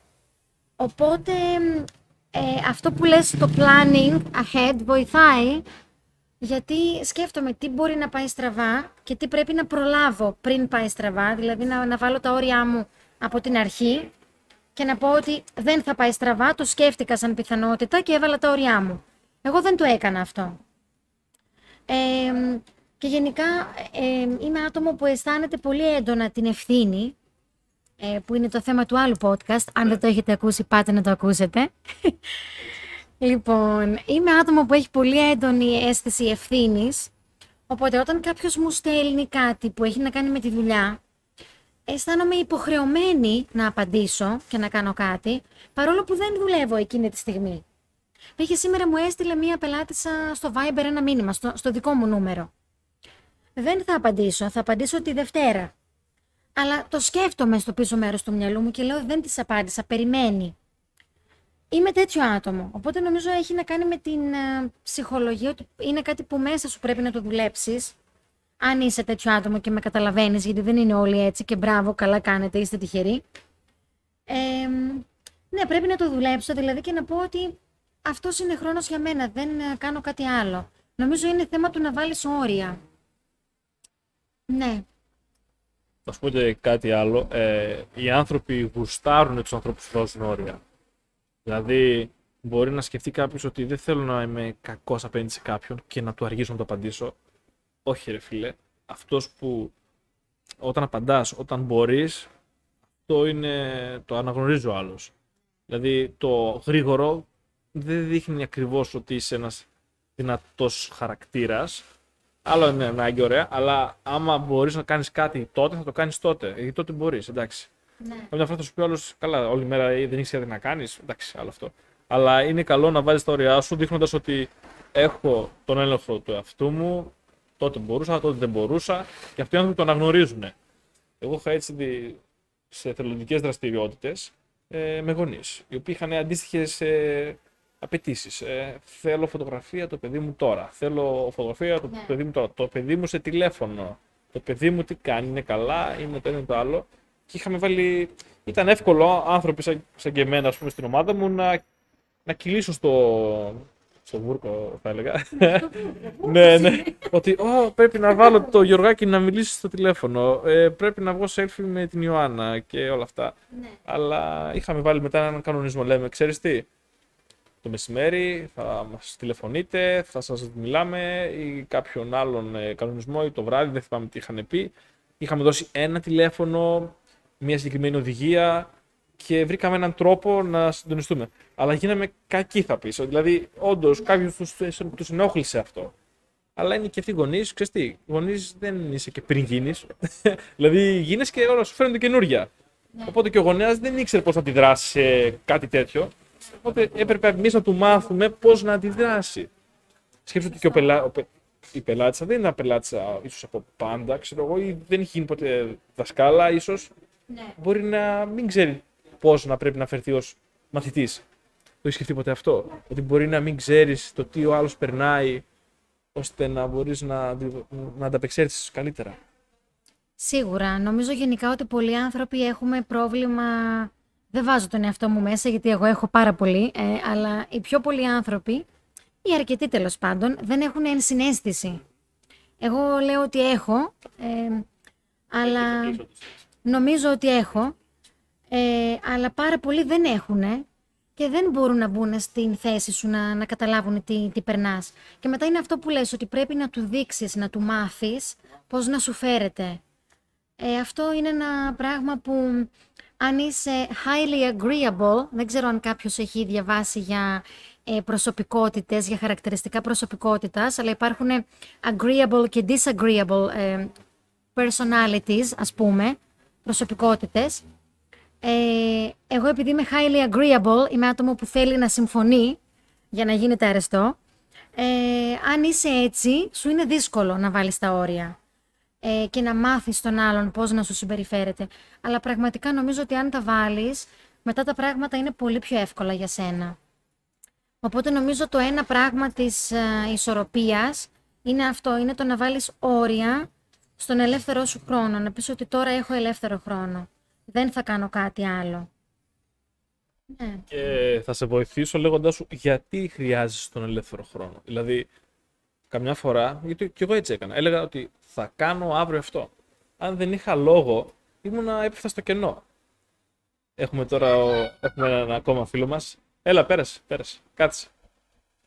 Ε, είναι καλό δηλαδή να δημιουργούμε ένα σκοπό για τον χρόνο αυτόν που ονομάζουμε εμείς ελεύθερο. Γιατί αυτό θα μα- μας βοηθάει. Έτσι, έτσι νιώθουμε δηλαδή. Έτσι πιστεύω. Εσύ, δηλαδή, πώς θα αφιέρωνες. Έχεις ελεύθερο χρόνο, ας πούμε. Λες, θα αφιερώσω αυτόν τον χρόνο ως ελεύθερο χρόνο. Τι θα ήθελες να βάλεις εκεί μέσα; Ε, το έχεις σκεφτεί ποτέ έτσι; Τι να βάλω στον χρόνο αυτόν που θα ονομάσω ελεύθερο χρόνο; Μμμ. Γενικά είμαι σε φάση που ε, σκοπεύω να φτιάξω πιο πολύ ελεύθερο χρόνο για μένα. Οπότε είμαι περίεργη να δω τι θα βάλω εκεί μέσα. Ε, δεν το έχω πολύ σκεφτεί. Νομίζω ότι ένα πράγμα που θα ήθελα οπωσδήποτε να βάλω είναι self-care. Ε, δηλαδή να αφιερώνω λίγο χρόνο ε, στο δέρμα μου, ξέρω εγώ, στο μαλλιά μου, να κάνω κάτι για μένα, να κάνω ένα ωραίο μπάνιο. Ε, πράγματα που τα κάνουμε όταν βιαζόμαστε και είμαστε πολύ busy, τα κάνουμε λίγο από υποχρέωση. Κάνω ένα μπάνιο δύο λεπτά για να τελειώνω. Αλλά το να βρεις ευχαρίστηση σε αυτό είναι το θέμα, το να κάνω ένα μπάνιο και να το χαρώ. Ε, ή το να φάω το φαγητό μου αργά και ήρεμα. Ε, και το να βαφτώ, ας πούμε, που εγώ δεν βάφομαι, αλλά αν είχα πιο πολύ χρόνο θα ήθελα να το αφιερώνω έτσι, στο να προσέχω λίγο παραπάνω τον εαυτό μου, την εμφάνισή μου. Ε, νομίζω σίγουρα self-care και επίσης γυμναστική, που δεν το κάνω γιατί δεν έχω πολύ χρόνο ακόμη, αλλά θα φτιάξω, το έχω υποσχεθεί όπως έχω ξαναπεί. Ε, οπότε, ναι, και γυμναστική, γιατί νομίζω ότι και αυτό σε βοηθάει ψυχικά. Όταν δεν κινείσαι, δεν είσαι πολύ καλά. Δεν ξέρω, εγώ τουλάχιστον μου κοστίζει και αυτό. Εσύ τι, τι βάζεις στον, στο δικό σου ελεύθερο χρόνο; Ε, θα σου έλεγα να δημιουργήσεις ένα πρόγραμμα γιατί τώρα, όπως λες, έβαλες δραστηριότητες στον ελεύθερο χρόνο. Άρα, Άρα δεν είναι ελεύθερος. ναι, για εμένα δεν είναι ελεύθερος, αλλά είναι καλό να τα βάζεις σε πρόγραμμα. Δηλαδή, βάλε πρόγραμμα αυτά. Πες ότι εκείνη την ώρα, μετά από αυτό, φτιάξω αυτό. Και προσπάθησε να μείνει σε αυτό. Ε, εγώ όταν έχω ελεύθερο χρόνο, είναι ο χρόνος που αφαιρώνω για, να, για σκέψη πολύ. Ε, όταν έχω ελεύθερο χρόνο, και εγώ πελαγώνω, ας πούμε, δεν μου είναι το καλύτερό μου, να σου πω την αλήθεια. Ε, γι' αυτό προ- δημιουργώ πράγματα, δημιουργώ δραστηριότητες. Ε, και ο ελεύθερος χρόνος τον ορίζω εγώ ως ο χρόνος που έχω για να σκεφτώ. Να σκέφτομαι. Α πούμε, να τις προάλλες ήμουνα με τον Ηλία, που ήρθε σήμερα μαζί μας. Γεια σου, Ηλία. Έλα και θα έρθεις και πιο κοντά μετά, θα μας μιλήσεις. Ε, είχα, είχαμε μια συζήτηση. Φιλοσοφήσαμε. Αυτό για μένα ήταν ένα πράγμα, ένας ελεύθερος χρόνος. Ήπια ένα καφέ, αλλά ήταν ελεύθερος χρόνος γιατί είχα χρόνο να σκεφτώ. Αυτό α, εκεί είναι που αγοράζω, ας πούμε, το αύριο. Ε, δίνω δύο ώρες, μία ώρα να κάτσω να σκεφτώ τι θα κάνω και μπορώ να δημιουργήσω μετά τις επόμενες ημέρες. Αυτός είναι ο ελεύθερος χρόνος. Εγώ τότε τον χρειάζομαι. Δηλαδή, στο στρατό είχαμε ελεύθερο χρόνο μέσα στο στρατόπεδο τόσο πολύ. που Όταν βγήκα, είχα πλάνο για τα επόμενα 10 χρόνια, ας πούμε, κάπως έτσι. ναι, λέω, «Α, τώρα έχω φύγει, είμαι ήδη εκεί και τα έχω κάνει. όλα». Κατά, κατάλαβα πώς το λέω, ας πούμε. Κά, Κάπως έτσι. Οπότε αυτό κάνω εγώ στον ελεύθερο χρόνο. Σκέφτομαι για το μέλλον. ας πούμε. Προγραμματίζω τα επόμενα βήματα. Αλλά όχι δραστηριότητες ακριβώς. Δηλαδή, Φιλοσοφίες. ναι, το τι θέλω, πού θα πάω. Αλλά η ηγεσία. Ναι. Αυτό μου θυμίζει κάτι που κάνω με τον μπαμπά μου, ε, αγαπημένος, ε, που είμαστε άνθρωποι που μπορούμε να καθόμαστε τρεις ώρες και να μιλάμε και να φιλοσοφούμε και είναι πραγματικά τόσο, μου κάνει τόσο καλό και το θεωρώ και αυτό ελεύθερο χρόνο, γιατί είναι αυτό που λέμε ότι μπορείς να είσαι ελεύθερος με κάποιον, γιατί και εγώ λέω αυτά που σκέφτομαι ελεύθερα και αυτός λέει αυτά που σκέφτεται ελεύθερα και κάνουμε μια ωραία φιλοσοφική συζήτηση και φτάνουμε σε κάποια συμπεράσματα και είναι τόσο... μ, Με ξεκουράζει αυτό το πράγμα. Νιώθω μετά ότι έχω γεμίσει μπαταρίες. Οπότε και αυτό που θα ήθελα να βάλω στον ελεύθερο χρόνο περισσότερο είναι επικοινωνία με άτομα που πραγματικά καταλαβαίνόμαστε και πραγματικά με αγαπάνε και τους αγαπώ και μπορώ να είμαι ελεύθερη, ο ελεύθερος εαυτός μου μαζί τους. Πολύ ωραίο και εγώ έτσι το σκέφτομαι. Βλέπεις τελικά πως ο, ο χρόνος ε, ε, επηρεάζει πολύ ε, το πώς νιώθουμε, ας πούμε. Δηλαδή, ένας, περι- ένας χρόνος που έχεις περιορίσει να κάνεις κάτι, θα νιώθεις καλά αν ολοκληρωθεί. Δηλαδή, αν ο χρόνος αυτός περάσει και δεν ολοκληρώσεις κάτι, θα νιώθεις άσχημα. Ενώ ο ελεύθερος χρόνος, νομίζω, είναι ένα ωραίο κομμάτι του χρόνου, ας πούμε. Ναι, δεν έχεις κάτι να ολοκληρώσεις. Είναι πιο ωραίο. Δηλαδή είναι υγιές να το έχεις. Δεν είναι ότι να κάνω ένα task και αν αποτύχω θα κλατάρω. Είναι ωραίο να έχεις και, και μία ώρα ελεύθερος χρόνος. Και μισή ώρα ελεύθερος χρόνος. Κάποιοι διάβαζαν ένα βιβλίο σήμερα, χθες, χθες, χωρίς κόπο λέγεται. Και έλεγε πως μπορείς να κάνεις ένα διάλειμμα. Και μπορεί να κάνεις διάλειμμα και ένα λεπτό διάλειμμα. Κάποιοι θα σου πούνε και κάνε διάλειμμα από τον υπολογιστή για κάθε μισή ώρα. Δεν θα σου πει να κάνεις meditate, να διαλογιστείς, θα σου πει να περπατήσεις λίγο. Να πας μέχρι την κουζίνα, να πάρεις ένα ποτήρι νερό, να πας ξέρω, κάτι να κάνεις για να σηκωθείς. Είναι σωματικό αυτό, αλλά όχι μόνο. Και τα μάτια ξεκουράζονται και το μυαλό ξεκουράζεται. Να πω το διάλειμμα, είναι από το σχολείο το είχαμε. Εμείς είχαμε κάτι μεγάλα διαλύματα στο σχολείο. Δεν ξέρω, είχατε εσείς μεγάλα διαλύματα. Ναι, βέβαια. Νομίζω κάναμε ένα δύο ώρο και μετά είχαμε 20, 20 λεπτό διάλειμμα. Και μετά κάναμε ένα δύο ώρο ακόμα και πάλι 20 λεπτό. Και μετά κάναμε μία-μία ώρα. Και είχαμε μικρά διαλύματα. Ή 10 λεπτά ή 5. Αλλά είχαμε και δύο 20 λεπτά. Και εμείς είχαμε ένα τέτοιο σύστημα. Και αυτός είναι ο ελεύθερος χρόνος που έχει στο σχολείο. Και τι κάναμε, παίζαμε, συζητούσαμε, γινόμασταν φίλοι. Έτσι. Μέσα στη ζωή μας αυτό πότε το ξανά έχουμε. Πότε ξανά έχει ελεύθερο χρόνο; Στις διακοπές; Οι διακοπές σου είναι ελεύθερος χρόνος. Οι διακοπές σου τυπικά είναι ελεύθερος χρόνος, αλλά εγώ ας πούμε φέτος ένιωσα ότι δεν ήταν αρκετό, ήθελα κι άλλο, δεν πρόλαβα να ξεκουραστώ, ε, γιατί και είχα να κάνω πράγματα σχετικά με τη δουλειά, που είναι λάθος, αλλά δυστυχώς δεν γλιτώνω εγώ από αυτό. Ε, και εντάξει, πήγα στην Κρήτη, πήγα σε μία φίλη μου και γυρίσαμε πάρα πολύ, κάναμε πολλά πράγματα ε, και είχαμε βάλει πρόγραμμα πού να πάμε και τι να δούμε. Οπότε ήταν λίγο κουραστικό, ήταν ωραία, αλλά ήταν κουραστικά. Και δεν ένιωσα ότι είχα αυτό το, το να μην κάνω τίποτα δύο-τρεις μέρες και να ξεκουραστώ και σωματικά και πνευματικά. Ε, γενικά νομίζω είναι σημαντικό και να καταλάβουμε πόσο λίγος είναι ο ελεύθερος χρόνος. Ε, γιατί δεν το έχουμε στο μυαλό μας πολύ, τουλάχιστον εγώ δεν το είχα μέχρι τώρα. Ε, πάντα λέμε να κάνεις δουλειά, να κάνεις αυτό, να κάνεις το άλλο, να πάω εκεί, να ολοκληρώσω αυτό. Αλλά αν βάλεις όλες τις ώρες που έχεις ελεύθερο χρόνο σε μια εβδομάδα, όλες μαζί, συνολικά, νομίζω ότι θα είναι πολύ λίγες και θα εκπλαγείς από το πόσο λίγος είναι ο ελεύθερος χρόνος. Και γενικά το σκέφτομαι αυτό και γενικά ο χρόνος, ότι δεν καταλαβαίνουμε λίγο την έννοια του χρόνου, νομίζω οι άνθρωποι. Δεν καταλαβαίνουμε ότι δεν είναι άπλετος.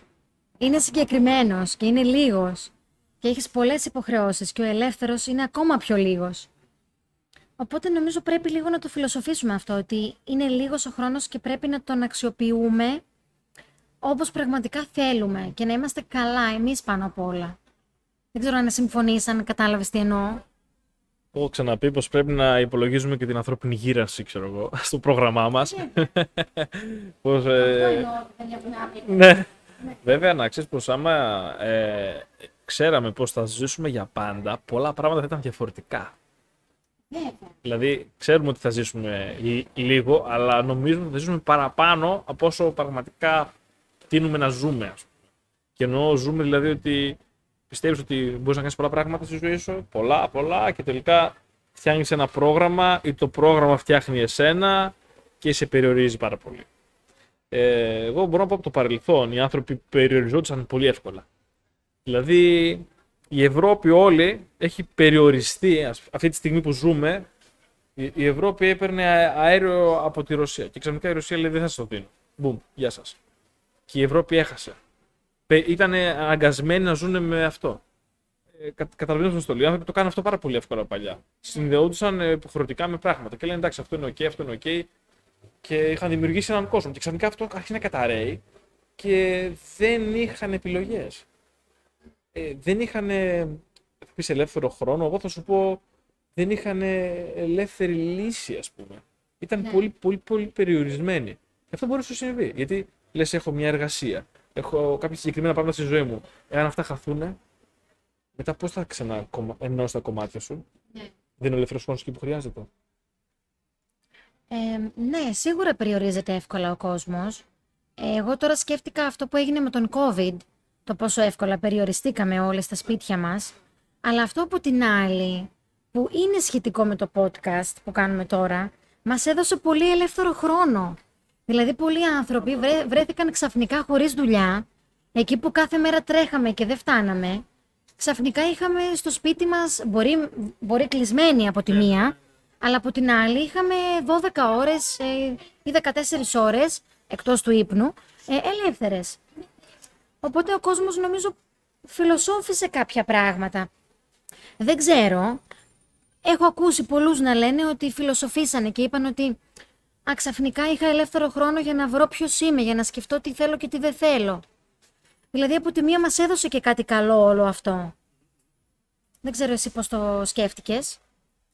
Καταλαβαίνω τι λες, βέβαια δεν το βλέπω στους ανθρώπους. ναι, και αρνητικά. δεν ξέρω, ε, σίγουρα οι άνθρωποι όπως το είπες ότι κάτσαν και σκέφτηκαν, κάναν πράγματα που δεν μπορούσαν να κάνουν αλλιώς, αλλά δεν τους βλέπω βελτιωμένους, προσωπικά δεν βλέπω κάποια τρελή αλλαγή. Πιο πολύ νομίζω ότι έγιναν κάπως υπερευαίσθητοι, δηλαδή ξεσυνηθίσαν από το χάος και τώρα τους ενοχλούν τα πάντα, κάπως έτσι. Δηλαδή μια αλλαγή είδα προς αυτό κάπως, ότι ήμασταν πιο σκληροί πριν κάπως, δεν μας ενοχλούσαν τα πάντα. Τώρα μας ενοχλούν τα πάντα. Μείναμε δύο χρόνια σε πλαστικό κουτί, ξέρω εγώ, στο τσιμεντένιο κουτί μας και τώρα ξαφνικά όλα μας ενοχλούν. Ξαναβγήκαμε στον κόσμο και λέμε: Ω, ένα είναι πρόβλημα και τέλος πάντων. Ναι, Υπάρχει αυτό, ας πούμε. Αλλά σίγουρα η...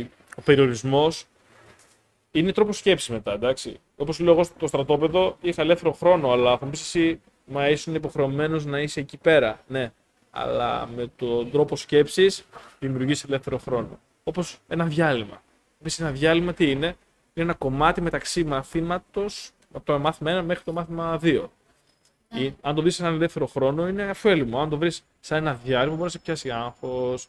Καταλαβαίνεις τι λέω. Ναι. Πολλοί στον ελεύθερο χρόνο, επειδή έχουν άγχος, μπορεί να καπνίζουν πολύ, να τρώνε βιαστικά. Ναι. Κατάλαβες πώς το λέω. Δηλαδή είναι και τρόπος σκέψης. Μπορούμε να βρούμε χρόνο ελεύθερο παντού. Ε, έτσι πιστεύω. Αλλά αυτό είναι και λίγο ικανότητα. Εσένα πώς αρέσει να βρίσκεις ελεύθερο χρόνο; Δηλαδή, στο σπίτι, ε, έξω, έχεις σκεφτεί ποτέ αυτό με, με μουσική. Ε, πώς το φαντάζεσαι, ας πούμε, πώς το φτιάχνεις; Για μένα η αλήθεια είναι ότι απολαμβάνω πολύ το χρόνο που είμαι στο λεωφορείο και πάω στη δουλειά ή γυρνάω από τη δουλειά. Το θεωρώ σαν ελεύθερο χρόνο. Είναι, ναι, γιατί ε, είμαι μόνη μου, είμαι με πολλούς άλλους ανθρώπους, αλλά ουσιαστικά είμαι μόνη μου. Δεν μιλάω με κάποιον δηλαδή. Ε, και ακούω τη μουσική μου. Η μουσική είναι μεγάλο κομμάτι αυτού, δηλαδή με χαλαρώνει πάρα πολύ. Ε, ή μου αρέσει όταν σχολάσω από τη δουλειά να πάω μια βόλτα στη νέα, στη νέα παραλία και να ακούσω μουσική πάλι. Ε, ή να γυρίσω σπίτι αμ, και να χαζέψω, ξέρω εγώ, ένα βιντεάκι ή κάτι. Ε, αλλά μου αρέσει αυτό που λες για τα διαλύματα, που είναι πολύ σημαντικά. Δηλαδή, ακόμα και το ένα λεπτό αυτό, από το ένα μάθημα στο άλλο, να πιεις λίγο νερό, λίγο να, να τσιμπήσεις κάτι, ας πούμε, ή απλά να, να μην κάνεις τίποτα και να κάτσεις και να ηρεμήσεις. Νομίζω είναι σημαντικό αυτό. Και πολλές φορές κάνει τεράστια διαφορά και δεν το κάνω πολύ και το, τώρα το, το παρατήρησα που το είπες ότι μπορεί να κάνει τη διαφορά. Δηλαδή, εκεί που νιώθεις εξουθενωμένος, να κάνεις δύο λεπτά διάλειμμα και να ξανακερδίσεις ενέργεια για να βγάλεις αυτό που έχεις να βγάλεις. Ε, αλλά ναι, μπορείς να βρεις ελεύθερο χρόνο και σε μικρά, σε, σε μικρά διαστήματα ή όπως λες να, να ακούσεις ένα τραγούδι εκεί ε, ανάμεσα από δύο μαθήματα ή οτιδήποτε. Ε, μαθήματα ελεύθερου χρόνου. Τουαλέτα. Απλό. Ναι. Μπορείς να πας να πετάξεις τα σκουπίδια. Τέλειο. Και Ναι. να κάνεις και μια, και ένα γύρο παραπάνω. Να πας να πάρεις μια σοκολάτα. Να πας να πάρεις ένα μπουκάλι νερό. Πώς μπορείς ας πούμε να βρεις χρόνο ε, ελεύθερο που να μην κάνεις τίποτα στην πραγματικότητα. Ελεύθερος χρόνος. Ε, να πεις ότι πάω να δω κάτι και να, ξανα... να πας να το δεις όντως, να πεις, «Α, εντάξει, ok», και να ξαναγυρίσεις. Ή να πας να ρωτήσεις κάποιον κάτι. Έτσι απλά για να μην είσαι στο ίδιο μέρος το οποίο θα είσαι τις επόμενες ξανά δύο ώρες. Για, για διάλειμμα δηλαδή. Μπορείς να κάνεις πολλά πράγματα για να χαλάσεις το. να κάνεις το διάλειμμά σου, να χαλάσεις λίγο χρόνο. Εμείς, ας πούμε, σαν εθελοντές, ε, κάνουμε τραγούδια. Δηλαδή, κάνουμε δραστηριότητες και για να κάνουμε διάλειμμα, κάνουμε τραγούδια. Για να ξεχαστούμε από την ένταση του παιχνιδιού, από το focus που κάνουμε όταν είμαστε κάπου και όλα αυτά. Υπάρχουν πολλές τεχνικές. Και αυτό που λες γιατί ναι, κάνει πολύ μεγάλη αλλαγή στο mental. Είσαι πιο... Περνάς καλύτερα. Και με τον ύπνο εγώ το έχω δει πολύ αυτό. Όταν κοιμάμαι πιο πολύ, είμαι, περνάω πιο καλά μέσα στη μέρα μου. Ναι, ναι, ναι. Έχεις κάποια άλλα έτσι κόλπα που πιστεύεις ότι πετυχαίνουν ή κάποια που μπορεί να μην πετυχαίνουν, δεν ξέρω. Έτσι πριν κλείσουμε, ας πούμε. Τι να πω, ρωτάς το λάθος άτομο, δεν είμαι πολύ καλή σε αυτό.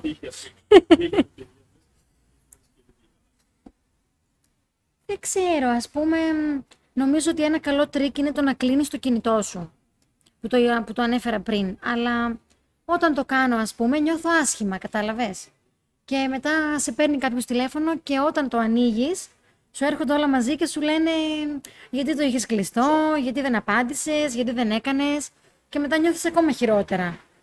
Οπότε αυτό δεν έχει πετύχει για μένα, το να κλείνω το κινητό μου. Δεν ξέρω, για σένα έχει πετύχει, το έχεις, το, το έχεις δοκιμάσει ποτέ; Ναι. δεν ξέρω, εμένα με παίρνουν πολύ, δεν μπορώ να καταλάβω. Για μένα δεν έχει πετύχει, αυτό έχει αποτύχει παταγωδός. Ε, νομίζω το άλλο που, που έχει πετύχει είναι το να, το να πας για ένα περπάτημα, να πας μια βόλτα σε κάποια στιγμή που, που μπορείς. Δηλαδή, εμένα με βοηθάει όποτε είμαι πιεσμένη ή αγχωμένη κτλ. Απλά βγαίνω μια βόλτα και ακούω μουσική. Ε, πέρα από αυτό δεν νομίζω ότι έχω και πολλά τρίξ, δυστυχώς. Αν, αν έχει κάποιος, ε, ας τα μοιραστεί γιατί δεν, δεν πάνε καλά. Ψάχνουμε τρίξ. Πολύ ωραία σημαίνια. Ε, νομίζω ε, προσπαθήσαμε να προσεγγίσουμε το θέμα όσο μπορούσαμε πιο πολύ. Ε, δεν ξέρω αν έχει βγάλει κάποιο συμπέρασμα. Εγώ είμαι σίγουρος ότι το ελεύθερος, ο ελεύθερος χρόνο είναι θέμα ηγεσίας. Δηλαδή ότι ηγείσαι του εαυτού σου όταν είσαι μόνος σου. Αυτό πιστεύω.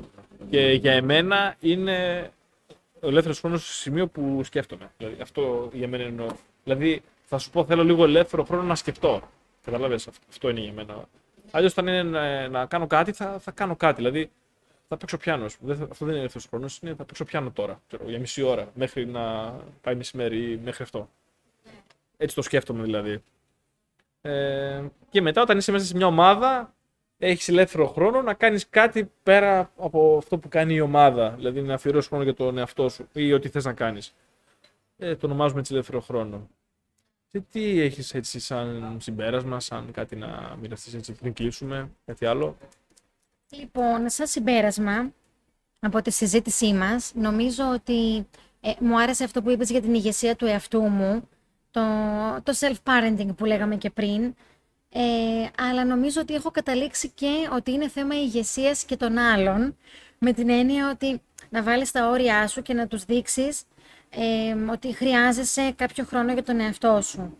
Ε, την τάδε μέρα και ώρα, ας πούμε, δεν θα απαντήσω ή δεν θα δουλέψω ή οτιδήποτε. Δηλαδή, νομίζω είναι, είναι θέμα ηγεσίας γενικά και του εαυτού σου και των άλλων και νομίζω είναι θέμα ορίων. και στον άλλο. Ναι, γιατί είναι και οι άλλοι στο παιχνίδι. Τουλάχιστον για κάποιον σαν εμένα που όπως είπα, ναι, που όπως είπα είμαι agreeable person, ε, με επηρεάζει ο άλλος και μου τρώει ενέργεια και μου τρώει χρόνο. Οπότε είναι θέμα και του να ηγηθείς του άλλου και να του δείξεις ότι μέχρι εδώ μπορείς να πας, από εκεί και πέρα δεν μπορείς να πας. Είναι δικός μου χώρος και χρόνος. Νομίζω εκεί έχω καταλήξει εγώ. Ναι. Πολύ ωραία. Ε, ε, σήμερα, σήμερα είχαμε, είχα, ήταν μαζί μου η Ασημένια, είχαμε αυτή την πολύ ωραία κουβέντα και ήρθε και να μας επισκεφτεί ο Ηλίας. Ηλία, σήμερα εμείς εδώ μιλήσαμε για τον ελεύθερο χρόνο, δώσαμε κάποιον έτσι, ορισμό, πώς νιώθει ο καθένας από εμάς τον ελεύθερο χρόνο και το τι κάνουμε στον ελεύθερο χρόνο μας. Εσύ πώς ε, σκέφτεσαι τον ελεύθερο σου χρόνο και τι κάνεις όταν έχεις ας πούμε ελεύθερο χρόνο; Και αν έχεις και τρίξ για να βρούμε ελεύθερο χρόνο, γιατί ψάχνουμε. Άμα βρεις πες μου και εμένα. Καλησπέρα παιδιά. Λοιπόν, εγώ τον ελεύθερο μου χρόνο όσο μπορώ να έχω λόγω πολλών ε, ασχολιών, δουλειά κτλ. Προσπαθώ να αφιερώσω τόσο στη φροντίδα του εαυτού μου, τόσο σωματικά όσο και ψυχικά. Αυτό έχει αποτέλεσμα και στην προσωπική μου ζωή θετικά αποτελέσματα και στις διαπροσωπικές μου σχέσεις. Ε, αυτό για μένα είναι το πιο σημαντικό. Και ποια τρικ χρησιμοποιείς για να δημιουργήσεις ελεύθερο χρόνο; Δηλαδή μπορεί να πεις ότι υπάρχουν δραστηριότητες που τρέχουν ή υπάρχουν πολλές ανάγκες και αυτά. Υπάρχει κάποιος μηχανισμός που σε βοηθάει να μην κάνεις τίποτα, ας πούμε. Κάπως έτσι. Το ίσως σκεφτεί κάτι. Π.χ. μπορεί να πεις ότι θα πάω να δω μπάλα, ξέρω εγώ. Να βλέπεις τηλεόραση για πολλή ώρα. Στην ουσία αυτό μπορεί να μην κάνεις και τίποτα στην πραγματικότητα. Απλά να, να ξεχνάς π.χ. Και έχεις κάτι τέτοιο, ας πούμε, που να σε βοηθάει να, να φεύγεις από το τώρα, να έχεις πιο καθαρό μυαλό ή κάτι τέτοιο. Ίσως το, το βιβλίο, το διάβασμα, ας πούμε, με βοηθάει πολύ. Και μετά κάθομαι στον υπολογιστή και ακούω podcast, γενικά πάλι τέτοιου είδους ε, θέματα. Ε, κάποιο άλλο τρικ, ε, όχι. Αυτά δηλαδή είναι που έχω ανακαλύψει και χρησιμοποιώ. Δηλαδή έχεις βάλει δραστηριότητες που σου αρέσουν. Ναι. Αυτό είναι. Δηλαδή αυ- αυτό που έχεις κάνει είναι ότι έχεις βρει τι σου αρέσει και το κάνεις. Έτσι δεν είναι; Ακριβώς. Το θέμα είναι να σ' αρέσει αυτό που κάνεις και αυτό και ο χρόνος που αφιερώνεις και να κάνεις κάτι. Το θέμα να σ' αρέσει. Αλλιώς πιστεύω ότι είναι χαμένος χρόνος. Δηλαδή, αν το κάνεις μόνο και μόνο για να ασχοληθείς με αυτό χωρίς να το αγαπάς και χωρίς να σ' αρέσει, δεν υπάρχει λόγος. Να ρωτήσω κάτι από την Ηλία, ε, γιατί είπες ότι έχεις πολλές ασχολίες. Ε, εσένας σε έχει δυσκολέψει ποτέ αυτό, δηλαδή το ότι είσαι busy και κάνεις πολλά πράγματα, σου έχει κοστίσει ή είσαι ok με το λίγο ελεύθερο χρόνο; Ε, με έχει κοστίσει, ναι. Ναι, δηλαδή, επειδή πολλές φορές αναγκάζομαι να κάνω δύο δουλειές, δηλαδή και πρωί και βράδυ, όλο αυτό σε φορτίζει όταν δεν έχεις ελεύθερο χρόνο. Και αυτό σου βγαίνει είτε στη δουλειά είτε σε άτομα τα οποία είναι κοντά σε σένα και είναι αρνητικό. Οπότε, ναι, με κοστίζει. Νομίζω ότι όλοι είμαστε σε φάση που χρειαζόμαστε παραπάνω ελεύθερο χρόνο. Οπότε όλοι όσοι ακούτε φτιάξτε ελεύθερο χρόνο για σας. Ε, εγώ θα σας πω χαίρετε, γεια σας, γεια σας. Καλά, καλά. Αχ, έχουμε και μια κοπελιά. Εγώ- Συγγνώμη, πλέον Ε, ε, εγώ θα σας πω για το, το σκυλάκι εδώ Μήπως περαστική. ρώτησες τον μπαμπά σου που σε είπα για Ε, θέλω- ρώτησα, αλλά δεν είχαμε νέα. Αλλά έχει, είναι ενημερωμένος για εσάς. Ναι. Είναι ενημερωμένος. Αν θέλετε, περιμένετε λίγο, τελειώνουμε σε λίγο και θα. σ- Αν θέλετε, περιμένετε λίγο, γιατί έχουμε μια εκπομπή τώρα. Α, συγγνώμη. Έχουμε, περιμένετε Δεν λίγο. κατάλαβα. Αν θέλετε, περιμένετε λίγο, εντάξει. Όχι, δεν περιμένω σε εδώ άλλη Καλώς, μέρα. εντάξει, τα λέμε μια άλλη μέρα. Έτσι, αυτά έχουν τα live. Έχουν οι live εκπομπές. Αυτά όλα θα μπουν μέσα, να ξέρετε. Εγώ θα σας πω ότι είστε control freak. Κάντε ένα control freak και σβήστε δύο ώρες. Αυτό. Σβήστε δύο ώρες. Υποχρεώστε τον εαυτό σας, άμα έχετε έλεγχο, υπερέλεγχο του εαυτού σας, σβήστε δύο ώρες. Όχι αυτές που κοιμάστε όμως, εντάξει. Σίγουρα όχι. όχι, σίγουρα όχι. Δηλαδή, βάλτε ένα σκληρό πρόγραμμα και αφήστε δύο ώρες. Καλύτερα να μην κάνεις τίποτα για δύο ώρες, για δύο εβδομάδες και εγώ, ποιος ξέρει, μπορεί να βρεις κάτι να κάνεις. Αλλά αν το, προ... αν το πρόβλημά σου είναι να... ότι ελέγξεις πολύ το πρόγραμμά σου, έλεγξε το πολύ πραγματικά και άσε πραγματικά δύο ώρες. Μαύρες. Μην το πεις ελεύθερο χρόνο, πεις, άστο, έτσι, χ, ξέρω, δεν υπάρχουν. Ναι, για, θες να κάτι να προσθέσει, Ηλία, ναι. Το θέμα είναι ότι ο σύγχρονος τρόπος ζωής δεν σε αφήνει πολλά περιθώρια για αυτό, αυτό το πράγμα. Δηλαδή, μόλις τελειώνεις τις σχολείε σου, δουλειά κτλ., θέλεις απλά να πας να ράξεις και να ξεκουραστείς. Δηλαδή, δεν έχεις την αντοχή και την ε, ενέργεια να κάτσεις να ασχοληθείς με πράγματα που σου αρέσουν. Και αυτό πιστεύω είναι κακό. Δηλαδή, ο σύγχρονο τρόπος ζωής, έτσι όπως έχει γίνει, δεν σε αφήνει περιθώρια. Να πω πάνω σε αυτό ότι νομίζω είναι ο σύγχρονος τρόπος ζωής στις πόλεις. Τουλάχιστον αυτό είναι που το σκέφτομαι εγώ τα τελευταία χρόνια, επειδή ζω και δουλεύω στο κέντρο ε, και υπάρχει όλη αυτή η φασαρία και όλη η βιασύνη και όλο αυτό το τρέχω και δεν φτάνω, νομίζω έχει να κάνει με τις ε, αστικές περιοχές. Ο κόσμος στα χωριά νομίζω βλέπει λίγο αλλιώς τον χρόνο από ότι εμείς. Δηλαδή, εγώ τουλάχιστον τα τελευταία χρόνια σκέφτομαι ότι θέλω να πάω σε μια επαρχιακή πόλη ή σε ένα χωριό για να νιώθω λίγο ότι ε, έχω πιο πολύ χρόνο. Νομίζω ότι αυτοί οι άνθρωποι έχουν πιο πολύ χρόνο. Δεν ξέρω αν κάνω λάθος, αλλά ας πούμε εγώ σχολάω και για να πάω στο σπίτι μου, το οποίο είναι ε, 1,5 χιλιόμετρο από τη δουλειά μου, κάνω μισή ώρα μόνο και μόνο επειδή έχει κίνηση. Άρα αυτό είναι χαμένος χρόνος που ένας άνθρωπος που ζει σε ένα χωριό δεν το έχει, δεν το χάνει. Τελειώνει από τη δουλειά του, παίρνει το αμάξι του, σε πέντε λεπτά είναι σπίτι. Τέλος. Άρα αυτός ο, χρόνο, ο χρόνος μένει για να κάνει κάτι που του αρέσει.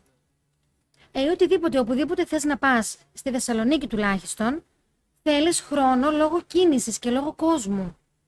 Δηλαδή, εμένα με έχει κουράσει λίγο ο αστικός τρόπος ζωής και νομίζω ότι πρέπει λίγο να φύγουμε από αυτό τουλάχιστον εντάξει, γούστα είναι αυτά. Σε κάποιους αρέσει να ζουν ε, στην πόλη.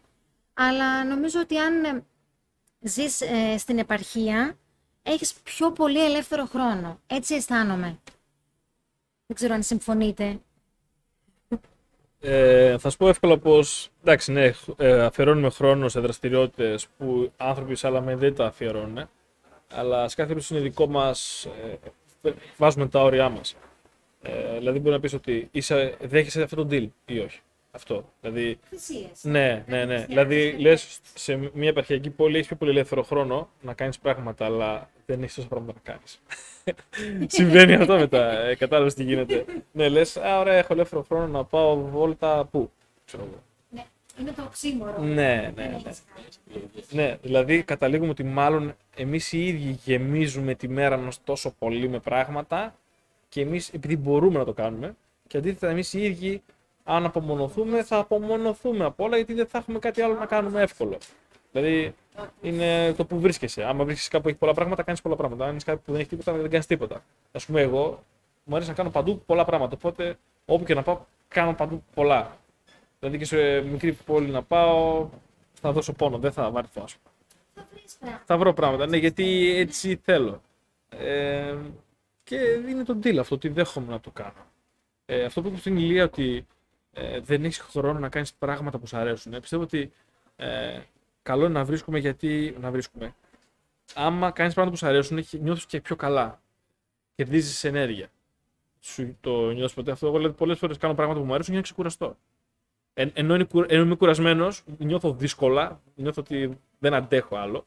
Αλλά ξέρω πως αν πάρω το φάρμακο θα γίνω καλά. Άμα κάνω κάτι που μου αρέσει, μετά θα νιώθω ωραία. Το έχεις δει ποτέ αυτό σε σένα, ας πούμε, να πεις ότι είμαι κουρασμένος, αλλά άκουσα ένα τραγούδι που μου άρεσε και ξαφνικά είχα διάθεση, ας πούμε. Ή κάτι τέτοιο.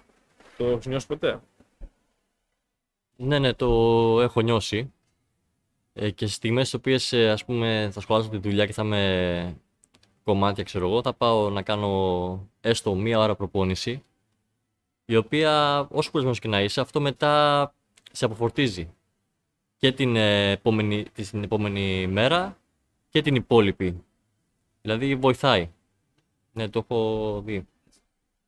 Οπότε βάλτε άνθρωποι που έχετε μανία με το πρόγραμμα, βάλτε πρόγραμμα στο να μην κάνετε τίποτα. Αυτό είναι, ναι. ναι, και θα έλεγα γυμναστική, τραγούδι, εντάξει. Ε, κάτι άλλο θέλετε να προσθέσετε πριν τελειώσουμε; Ε, ναι, νομίζω ότι το συμπέρασμα είναι ε, κάνε πρόγραμμα τον ελεύθερο χρόνο. Δηλαδή πρέπει να το κάνεις. Γιατί όπως είπε ο Ηλίας, η σημερινή, ο σημερινός τρόπος ζωής λίγο μας αποσυντονίζει από αυτό. Οπότε πρέπει να μείνουμε συγκεντρωμένοι και να πούμε ότι χρειάζομαι τον ελεύθερο χρόνο. Πρέπει να χωρίσω ένα κομμάτι της μέρας για αυτό, για μένα. Οπότε αυτό είναι. Μένα με έχετε καλύψει, τέλος, δεν έχω να προσθέσω κάτι άλλο. Πολύ ωραία. Και μέχρι την επόμενη φορά. Ε, ευχαριστώ πάρα πολύ που ήμουν εδώ αρχικά και πέρασα πολύ ωραία. Δεν το είπα αυτό. Συγγνώμη, τι έπρεπε να πούμε. Ε, είναι η στιγμή που χαιρετάμε το κοινό μας. Μέχρι την επόμενη φορά. Αντίο, χαίρετε, γεια σας. Έτσι ακριβώς. Enjoy your job και follow your spirit.